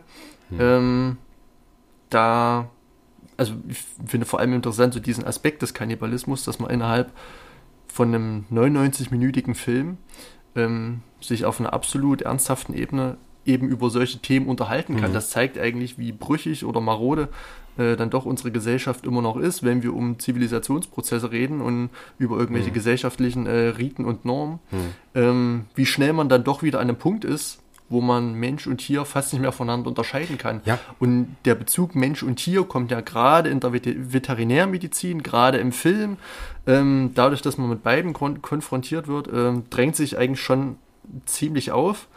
Ähm, Ja, und das strebt dann schon in einer gewissen Art und Weise zusammen und ja, sie seziert dann ja auch irgendwie so einen, so einen toten Schäferhund äh, bei irgendeiner, bei irgendeinem Examen oder bei irgend, in irgendeiner Vorlesung. Ähm, ohne mit der Wimper zu zucken, weil eben so langsam so diese Fleischeslust äh, kommt. Aber auch eine Szene, wo ganz kurz, wo ganz klar wird, dass sie das Tierfleisch auch gar nicht mehr reicht. Ne? Also das war mhm. ja, äh, das ist ja kurz zuvor, macht sie ja Adrienne diesen Anzug zu und ja. äh, sie schaut dann so lüsternd auf seinen Hals und so. Mhm. Ne? Und man merkt, okay, da ist so eine Fleischeslust für Menschenfleisch irgendwie da. Ne?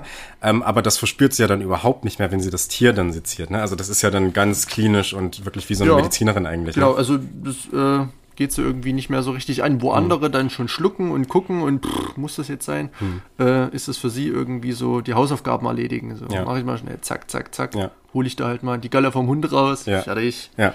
So, ja. Ja, aber diese, dieser Tier-Mensch-Vergleich, der ist äh, sehr interessant und das ist eben so dieses, das, was so nicht als das Natürliche des Menschen dargestellt wird, weil wir haben ja auch viele Menschen in dem Film, die nicht dran denken, Menschenfleisch zu essen, ne? mhm. ne? aber was so als Natur von ihr und ihrer Familie so, zumindest von den weiblich konnotierten Figuren im mhm. Film, äh, in, in ihrer Familie, was da so nahegelegt wird, dass die so auf eine natürliche Weise diesem Kannibalismus frönen. Ne? Ja, und ich, ganz kurz, ich frage mich nur, warum Kannibalismus? Ich warum glaub, das Verlangen nach dem anderen, obwohl man mhm. unterdrückt wird von der Gesellschaft äh, und, sie, und Frauen sogar, also sie vergleicht ja auch Frauen mit vergewaltigten Affen. Ja, ja. Äh, warum dann der Sprung zum Kannibalismus? Ich glaube, um das also ich habe das jetzt so gesehen, damit um ganz klar zu machen, dass etwas von, von der gesellschaftlichen Seite nichts nicht akzeptiertes mhm. hier Teil einer Person ist mhm. sozusagen mhm. und um mhm. diesen Konflikt sozusagen zwischen Individuum und Gemeinschaft so aufzumachen. Ne? Und äh, dieser Mensch-Tier-Vergleich, der wird ja ganz, ganz häufig im Film gebracht. Ja. Ne? Also ähm, das sieht man vor allem erstmal, ich, ich fand es sehr zentral auch äh, in dieser Szene, nachdem Justine den Finger von Alexia gegessen hat, wird ja der Hund eingeschläfert ja. mit der Begründung, ja, wenn der Hund einmal Menschenfleisch Stimmt. gegessen hat, hat er vielleicht auch noch mal Lust darauf. Ne? Und mhm. das ist ja genau das, was Justine dann passiert. Ne? Ja. So, ne? Also da dieser Mensch-Tier-Vergleich.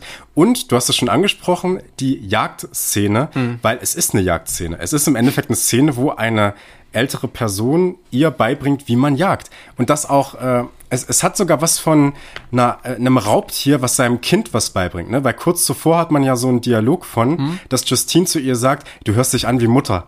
Ja, also, so, so zurecht, ja. ne? also da wird auch dieser Mutter-Tochter-Komplex da irgendwie noch so aufgemacht, mhm. so ein bisschen. Ne? Wie so ein, wie, wie so, ein, so, so eine Leopardendame, die ihrem Kind sagt, wie man so eine Antilope genau, äh, ja. legt ja. oder Gepard oder was, ich weiß nicht, was an, alles Antilopen jagt. Alles jagt Antilopen. Genau, also. So ein Elefantentier, also eine Elefantenmutter, die eben. Nein.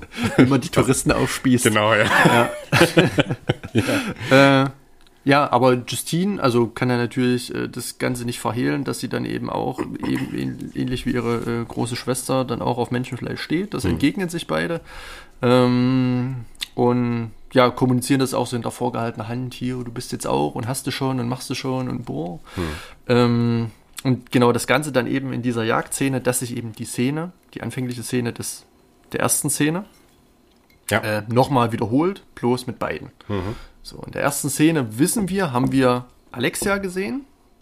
Nun sehen wir Justine und Alexia und Alexia zeigt Justine, wie es funktioniert, wie sie eben, ähm, sage ich mal, ohne im Knast zu landen, irgendwie an Menschenfleisch kommt. Sie muss irgendwie einen Unfall verursachen, möglichst keine Spuren hinterlassen äh, höchstens an, an, an den Opfern. Wobei, da könnte man auch wieder fragen, äh, inwiefern ist das realistisch, dass da, sage ich mal, von der Polizei oder von der Kriminalpolizei niemand drauf kommt. Habe ich mir auch gedacht. Bissspuren, ja. Speichel ja, ja, oder hab so. Habe ich mir auch gedacht, ja, ja. Aber darüber muss man im Wechsel. Ja, ja, ja, genau. Nee, na klar, darum geht's nicht. Ähm, ja. aber äh, das Ganze, so diese Sache von Lust und Begierde, hängt natürlich auch stark damit zusammen mit dem Tod. Das hat mich auch wiederum erinnert äh, an das Parfüm. Da gibt es ja auch diesen mhm. Film. Mhm. Äh, oder eben das Buch von Patrick Süßkind. Ja. Ähm, dort gibt es auch ein Parfüm, was wohl so toll riecht ähm, oder so eine Begierde erzeugt, dass sich die Menschen halt auffressen vor Begierde. Mhm. Und genau das ereilt ja den Protagonisten da in der letzten Szene, wo er von den ganzen Leuten aufgefressen wird, weil er sich mit dem Parfüm übergießt. Mhm. Ähm, und das greift ja wieder auch wieder das Motiv des Kannibalismus auf und hier wiederum auch, aber hier finde ich, äh, weil Justine und Alexia für mich wie so Wolfskinder sind, hm. die irgendwie so äh, dissozial oder im wahrsten Sinne des Wortes asozial sind. Ähm, sage ich mal, exzentrisch aus äh, dem gesellschaftlichen Kontext ähm, irgendwie genetisch eingepolt sind, dass sie dann eben irgendwie das starke Verlangen, kommt natürlich äh, von der mütterlichen Seite, wie wir dann äh, mitbekommen, mhm. ähm, dass sie das starke Verlangen nach äh, ja, Menschenfleisch haben. Also das finde ich ähm, gerade auch in Kombination mit dem, mit dem Sex, mit, der, mit dem Wachsen des weiblichen Körpers oder mit dem Erwachsenwerden ähm, auch wieder ein Gemisch oder ein Potpourri, was so vielschichtig und viel diskutabel ist. Man könnte natürlich auch noch darauf eingehen, dass diese Macht-Defizitorientierung, äh, ähm, dass so von oben herab gesagt wird, hier, du bist äh, dick, äh, nimm erst mal ab, dann behandle ich mhm, dich, was, was, was, diese Ärztin da mhm. schildert, die da auch so einen kleinen Monolog hält, äh, was in unserer Gesellschaft so ein bisschen schief läuft, dass man sich immer auf das Negative fixiert und fokussiert und danach irgendwie Menschen bewertet das schwingt ja die ganze Zeit mit, abseits des, sage ich mal, Horrorfilms. Und das finde ich immer äh, hm. bei dem Film so ganz äh, ja, interessant und auch äh, verstörend hm. teilweise. Genau, dass man sich sozusagen selbst in einer Art und Weise konstruieren muss, um einem bestimmten Bild, was vorherrscht, sozusagen hm. zu entsprechen. Ne? Und äh, das finde ich auch nochmal ganz interessant, wenn man sich das in Bezug zu dieser Spiegelszene überlegt, weil man natürlich auch im Endeffekt gezwungen ist, wenn man einen Film macht, äh, sozusagen Attraktionsmomente zu schaffen, die für ein Kinopublikum interessant sind.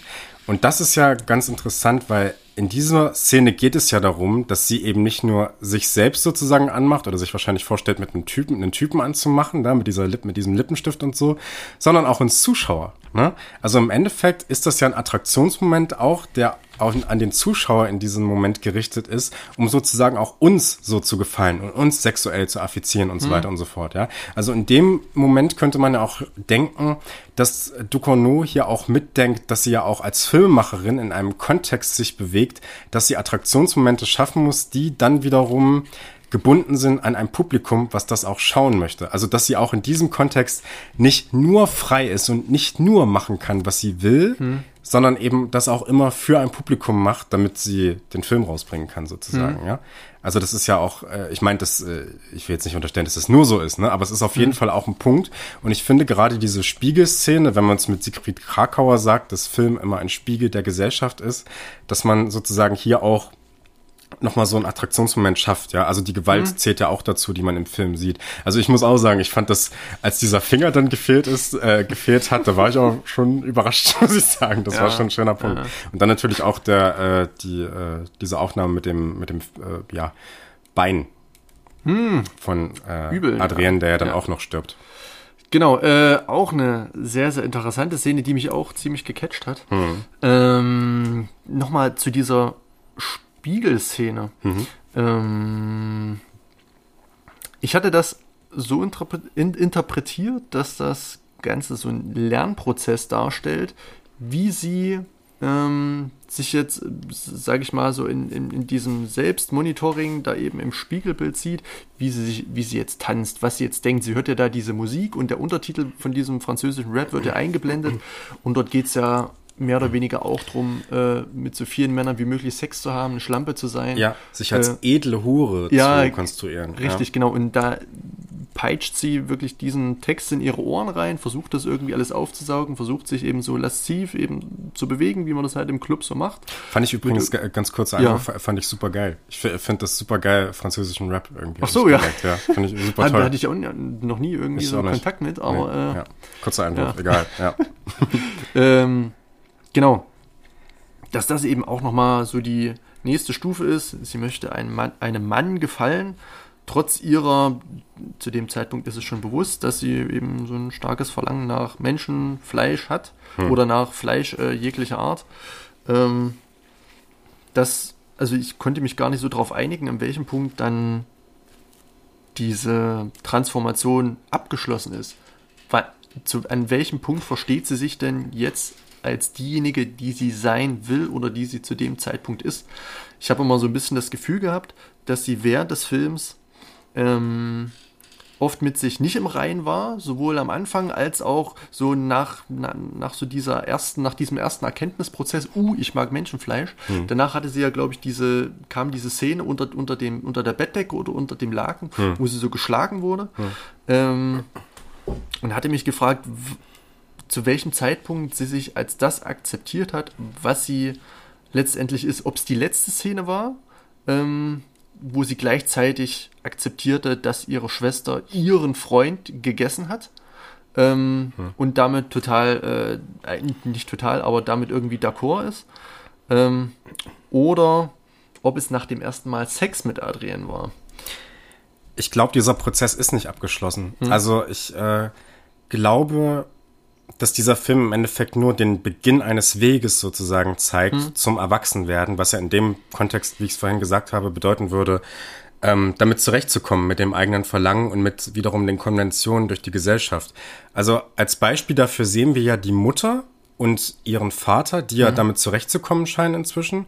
Und äh, der letzte Satz, den ihr Vater ja zu ihr sagt, ist ja auch, dass sie schon einen Weg finden wird, mhm. damit zurechtzukommen. Also was impliziert ja, es ist noch nicht abgeschlossen und sie muss das noch irgendwie hinbekommen ja. im Endeffekt. Ja, also es ist noch ein Weg, der vielleicht über den nächsten Semester dann, wenn sie die Gelegenheit nochmal bekommt, weiß man ja nicht, ja. nach allem, was da vorgefallen ist bisher, ähm, dass es ja noch weitergehen muss dann irgendwie. Mhm. Ne? Sie ist ja auch im, also die Schauspielerin war damit, war zu dem Zeitpunkt auch, glaube ich, 18, habe ich gesehen. Und äh, im Endeffekt ist das ja auch, also sie ist ja in der Realität so alt, wie sie auch im Film ist, also mhm. kommt jetzt frisch an die Uni. Ja. Und ähm, mit 18 ist dieser Weg natürlich dann noch nicht abgeschlossen, ist klar. Mhm. Der ist ja, ich, ich kann äh, von zehn Jahre später reden. Ich bin jetzt 28 und dieser Weg ist immer noch nicht abgeschlossen.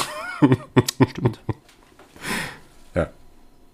Also der Weg mit dem, äh, also ne, also sich man, selbst zu finden. Ja, ich glaube, der ist nie abgeschlossen. Eine gefestigte äh, Persönlichkeit zu werden. Ja, aber das ist ja auch nie abgeschlossen. So ja, meine ich das nee, jetzt stimmt, ja. Ne? So. Das, äh, da hast recht. Hm. Ja, und bei ihr dann auch nicht. Also ich habe diesen, diesen Punkt zumindest nicht gefunden. Nee. Äh, in anderen Filmen findet man das immer relativ schnell, aber das ist dann wahrscheinlich so dieser ähm, ja, psychologische Realismus, den der Jules Ducournau ganz gut äh, rekonstruiert oder allgemein konstruiert. Hm. Ähm, umso, sage ich mal, die Gefühlswelt, klar, Kannibalismus und so weiter, ist jetzt wahrscheinlich ein bisschen übertrieben. Äh, ist, steht auch nur sinnbildlich, ja. denke ich mal, für diesen Reifeprozess oder für diesen fehlgeleiteten Reifeprozess der ja, Sexualität, des äh, Selbstkonzepts als Person hm. ähm, einer Gesellschaft, die ihr Platz irgendwie in der Gesellschaft gefunden hat. Das hm. ging ja augenscheinlich bei Justine irgendwie ähm, den Bach runter. Aber umso klarer wird es eigentlich. Ja, ne? Dadurch. natürlich, ja, ja, auf jeden Fall, ja. genau. Ja. Ähm, ja, und diese Form der Lust und Begierde, also das, wie gesagt, mit diesem Ding Kannibalismus, Vampirismus ähm, zu koppeln, auch so dieser, auch so diesen Wechsel, ich glaube, so gerade dieses Kannibalismus-Ding kommt dann eher nachts oder abends. Äh, ja, die Schwester ja. ist wäre das Gegenbeispiel, ne? Also diese Anfälle oder diese Überfälle auf die ja. Autos finden tagsüber statt. Und es wird ja auch gezeigt, dass sie das auch unabhängig von Justine macht. Also es ja. gibt ja noch eine Szene, wo Justine aus dem Fenster schaut und sieht dann, wie ihre ja, Schwester stimmt. schon weggeht. Ne? Ja, stimmt, stimmt. Also ist, glaube ich, nicht ah. tageszeitgebunden. Ja. Aber bietet sich nachts eher an, sagen wir es mal so, weil weniger Leute unterwegs sind. Ich war auf dem äh, Werwolf-Ding. Ach so, ja, ja. Wo dann das, das Biest immer eben abends rauskommt. Ah, Aber es ist tatsächlich nicht so. Vielleicht gibt es da mal irgendwie so ein so einen, so einen, so einen kleinen Schweif in, in die Richtung. Ich finde sowieso relativ viele Punkte, die so referenziert werden. Ähm, hm. Zum Beispiel hatte mich auch eine Szene ganz stark an 28 Weeks Later erinnert, mhm. ähm, ah. als Alexia äh, Justine in diesen Gang führt, wo die Bilder in der, in, äh, die, ja. diese Ahnengalerie oder diese Frühsemester, diese Alumni-Dinger äh, da hängen. Ähm, dass da Justine auf einmal, äh, äh, Alexa auf einmal so diese Taschenlampe anmacht und wirklich mhm. wie so ein Zombie. Also so dieses Kreischen, das habe ich irgendwie äh, so im Kopf wie ein Zombie aus äh, 28 Days oder 28 Weeks Later. Vielleicht war es auch Dawn of the Dead, das Remake. Ich weiß nicht, aber das hatte mich halt äh, an so viele Sachen erinnert. Und auch Zombie kommt ja dann auch irgendwie äh, wieder ja. mit rein. Dieses, ja. Dieses triebhafte Verlangen nach Menschenfleisch. Ähm, es gibt ja auch diese Szene auf diesem steinernen Kies-Campus, wo sich beide Schwestern, sag ich mal, prügeln miteinander ja. aufgrund äh, ja, dieser, diese, dass beide äh, diesen Adrien ganz äh, gut finden, attraktiv finden, ähm, prügeln sich eben die Schwestern auf dem ja, auf dem Campus umringt von den ganzen Kommilitonen und Kommilitonen Und beißen sich gegenseitig. und beißen sich gegenseitig richtig genau. werden auseinandergerissen und ja, wie wilde Tiere, Ja, also wie ja. eben diese Zombies, die da irgendwie äh, äh, gefangen genommen werden. Ähm, oder wie Hunde halt, ne? Oder- die so an ja, der Leine sind eigentlich. Ne? klar, so, ja. Also auf allen Vieren. Tiere, genau. Und dann aber werden, können sie sich irgendwie losreißen, die Menge rennt weg und beide nehmen sich wieder in den Arm. Ja. Ähm, ja, also das ist dann, also da kam ich eben auf den Gedanke, so diese Wolfsmädchen. Wir haben ähm, ja auch gerade ein Biest. das war, falls man irgendwas äh, Kleines gehört hat, äh, das war eine Katze. ja, hallo. Ähm, genau. Ist Niedlich. auch äh, ein wildes Tier. ja, absolut. äh, äh, blutrünstig und mit spitzen Zähnen und fängt gerade an zu miauen. Ich hoffe, das hört man nicht allzu laut. Ich glaube, man hört es nicht. ähm, Egal. Ja. Aber ja, also es gibt zumindest ein paar optische Referenzen. Die werden jetzt nicht irgendwie im Subtext durchgezogen, aber ich glaube mal, so hier und da blitzt mal das ein oder andere Referenzchen auf, ja. ähm, was einen ja nicht zum Schmunzeln bringt, aber wo man mal mm, sich so an ein paar gewisse Grundpfeiler des Horrorfilms, des Horrorfilm-Genres, der Genre irgendwo erinnert fühlt. Ich wollte dazu noch kurz was sagen, weil ich fand auch, dass diese äh, kurz vorm Ende die Szene, wenn äh, sozusagen oder während Adrienne tot aufgefunden wird, sehen Ja. wir ja, wie diese ganzen äh, Studierenden da auf dem Campus sind. Und das hat auch total was von einer Zombie-Szene, ne? Hm? ja. So. Also dort, also das sind natürlich alles keine Kannibalen oder keine offensichtlichen Kannibalen, wer Hm. weiß, ne? Aber das äh, hat natürlich auch irgendwie sowas, als ob sich so was Zombiehaftes auf auch den Rest des Campus irgendwie auswirkt, ne? Und ich habe mich ehrlich gesagt auch gefragt, warum das in dem Moment passiert. Ich dachte erst, okay, vielleicht wurde ja die Leiche entdeckt, aber irgendwie wurde die ja nicht entdeckt, ne? Also ich dachte, das ist so eine Art Evakuierungsmaßnahme, dass sich dann alle plötzlich so aus dem Nichts dort treffen. Ach so. Aber es ist ja kein Radau Genau. im Zimmer. Es war, glaube ich, dieses Signal, was am Anfang ähm, der Immatrikulation von diesem Capo der Studenten Ah, irgendwie gesagt wurde, hier, wenn ihr dieses Signal hört, tröd, tröd, tröd, äh, se, seid ihr befreit. Ja. So, und, und dann an diesem Morgen trödet es dann dreimal.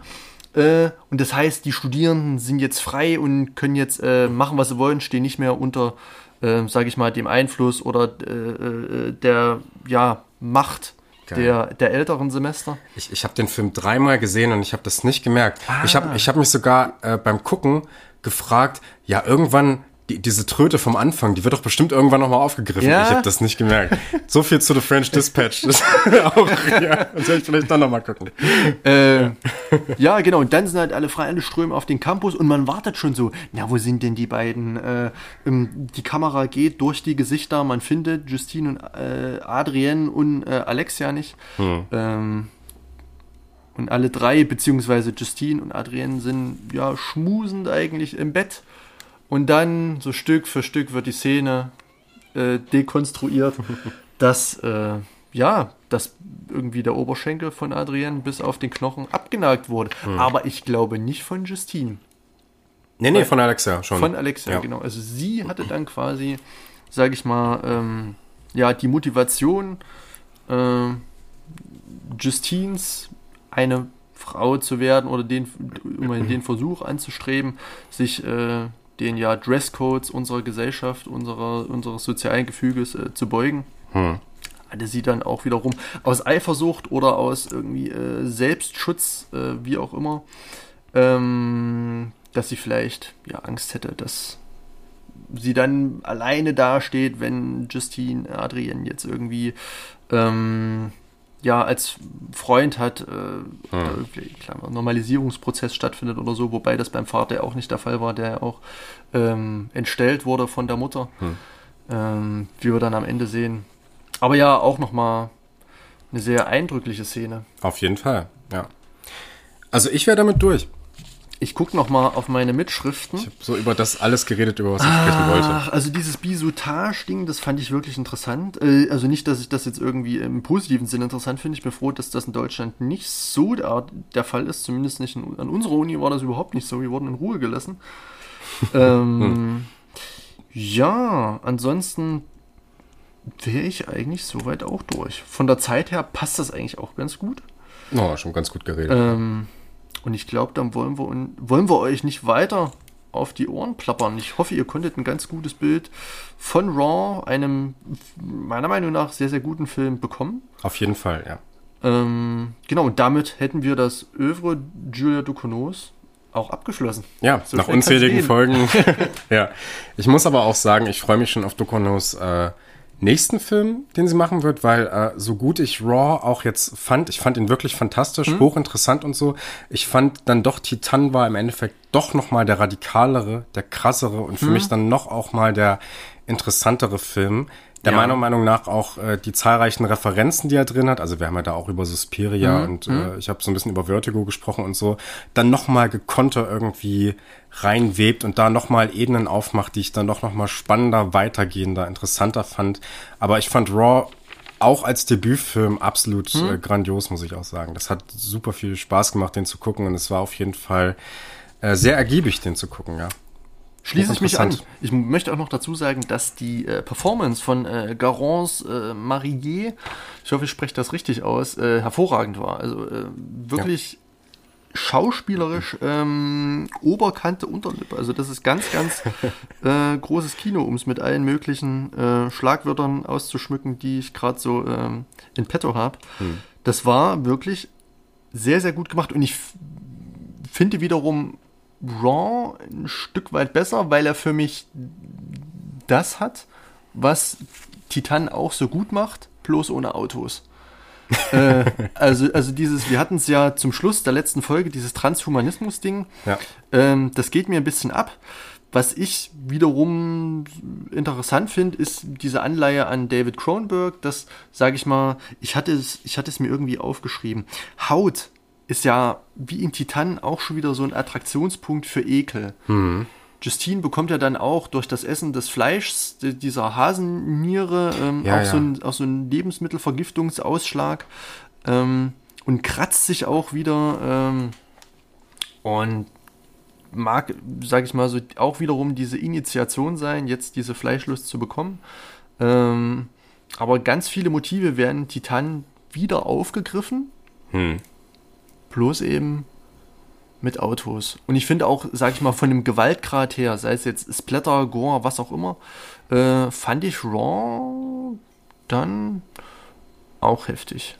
Ich würde auf jeden Fall, ja. Äh, also FSK 16, ich bin immer überrascht, ähm, inwiefern da die weit, äh, freiwillige Selbstkontrolle ähm, das 16-Jährigen zumutet. Also ich würde das ähm, irgendwelchen Zehnklässern nicht zeigen. Hm. Äh, aber ja, ganz schönes Brett, auch, hm. sage ich mal, auf einer äh, markentechnischen äh, Ebene. Hm. Audiovisuell ist das hm. wieder. Hui. Ja. Interessanterweise zwei Filme, die sich mit Persönlichkeitskonstruktion im weitesten Sinne beschäftigen. Mhm. Ne? Also in dem Fall, im ersten Fall ums Erwachsenwerden und erstmal um so eine grundsätzliche Richtung sozusagen, ja. um so einen Unikontext zu finden. Und in Titan dann schon so gereifter, erwachsener, wenn es dann an die richtig komplizierten Fragen geht, ja. Gender und so weiter und so fort. Genau, aber immer aus, einer, aus einem sehr feministischen Blick. Ja, äh, auf jeden also, Fall. Ja. Ähm, also man könnte das jetzt natürlich noch aufgreifen, inwiefern mhm. weibliche Körper in Titan und äh, Raw gezeigt werden, mhm. wie sie inszeniert werden, dass eben auch, sag ich mal, Körperteile in Großaufnahme oder allgemein Frauen in Positionen und in, und in Situationen gezeigt werden, in denen man die Person oder, oder, oder, oder, oder sag ich mal, das Individuum Frau im Film, im Hollywood-Film sonst nicht sieht. Sonst sind Frauen ja. immer wunderschöne Wesen, die äh, perfekt sind, wo alles äh, geschniegelt und gebiegelt ist, wo alles ähm, gerade gepusht und aufgespritzt ist. Mhm. Ähm, und hier sieht man auch mal, ja, eine gewisse Art der Fraulichkeit, die so fraulich ist, dass es äh, ähm, schon wieder befremdlich wirkt, weil man es einfach nicht so in der Art mhm. kennt, mit, mit dieser, ähm,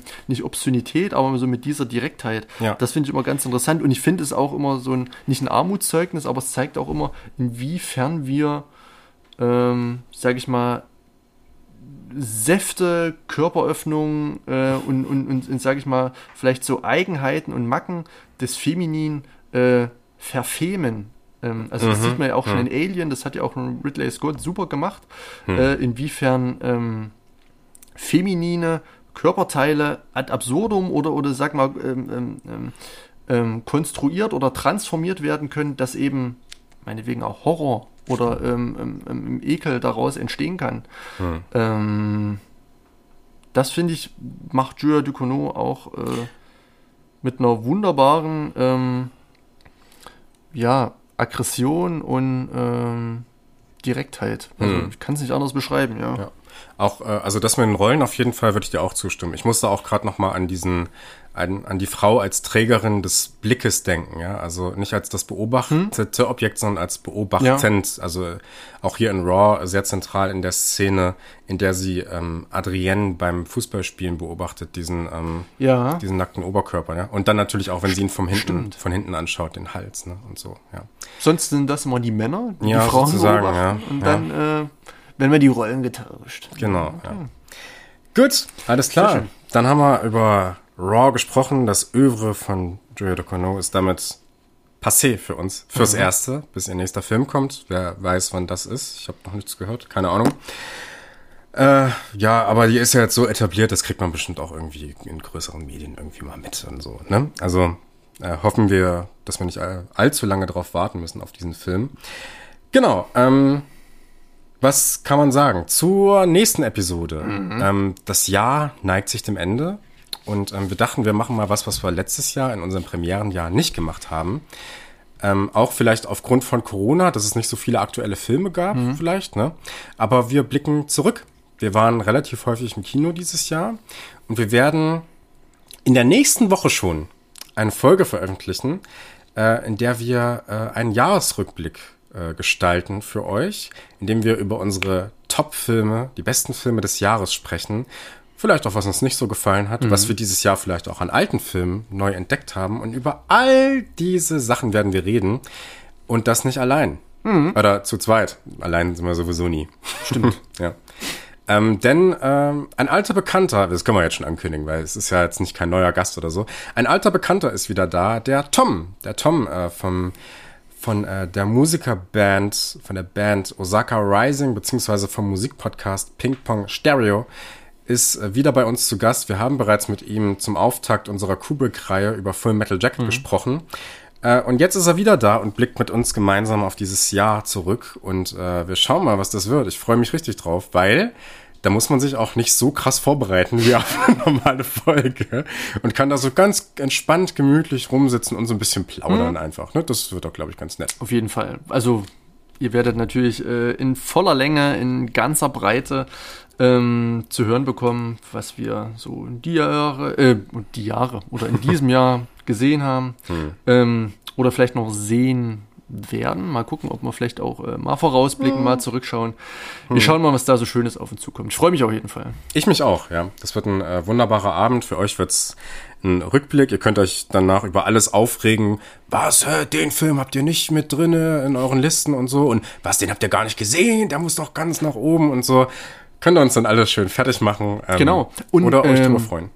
Falls ihr irgendwelche Vorschläge habt über irgendwelche Filme des vergangenen oder des aktuellen, noch aktuellen Jahres, die wir ähm, nicht besprochen haben, aber die ihr vielleicht gern mal besprochen haben wolltet, hm. äh, könnt ihr das ja auch gern mal irgendwie in die Kommentare hauen oder irgendwo hin, genau. wo wir es lesen können. Ja. Äh, vielleicht lässt sich das ja irgendwie äh, einfädeln. Vielleicht hat irgendeiner von uns irgendeinen Film ja mal gesehen und dann kriegen wir das, glaube ich, auch hin. Genau. Oder irgendwelche anderen Filme. Filme, auf die ihr einfach mal Bock hättet, ne? Die, äh, also, ne? Klar. Die, die, ihr mal besprochen haben wollt, wenn ihr sagt, ey, die beiden Jungs machen das so gut. Ähm, das äh, würde ich mir gerne anhören. Ich würde mal gerne sehen, wie die meinen Film loben oder zerreißen. Wer weiß, äh, auf was es dann hinauslaufen wird. Oder ihr kommt dann in dem Zusammenhang auch mal hier rein und wir kriegen das irgendwie hin, dass wir gemeinsam über den Film sprechen. Können wir uns alles überlegen, wie wir das machen. Ähm, aber nächste Woche sprechen wir erstmal zu dritt über das vergangene Jahr. Sehr schön. Alles klar. So machen wir's. Ähm, dann bleibt uns nur noch uns zu verabschieden. Habt eine tolle Zeit. Ähm, bleibt gesund wegen Corona. Die Zahlen gehen nach oben. Ich habe gehört, Thüringen ist jetzt Spitzenreiter in Deutschland. Woo! Einmal Geil. Spitzenreiter sein. Einmal Spitzenreiter Thüringen. Großartig. Ähm, ja, schlimme Sache. Egal. Ähm, wollen wir jetzt nicht auch noch aufmachen, das Thema. Macht's gut. Ciao und bis nächste Woche. Macht's gut.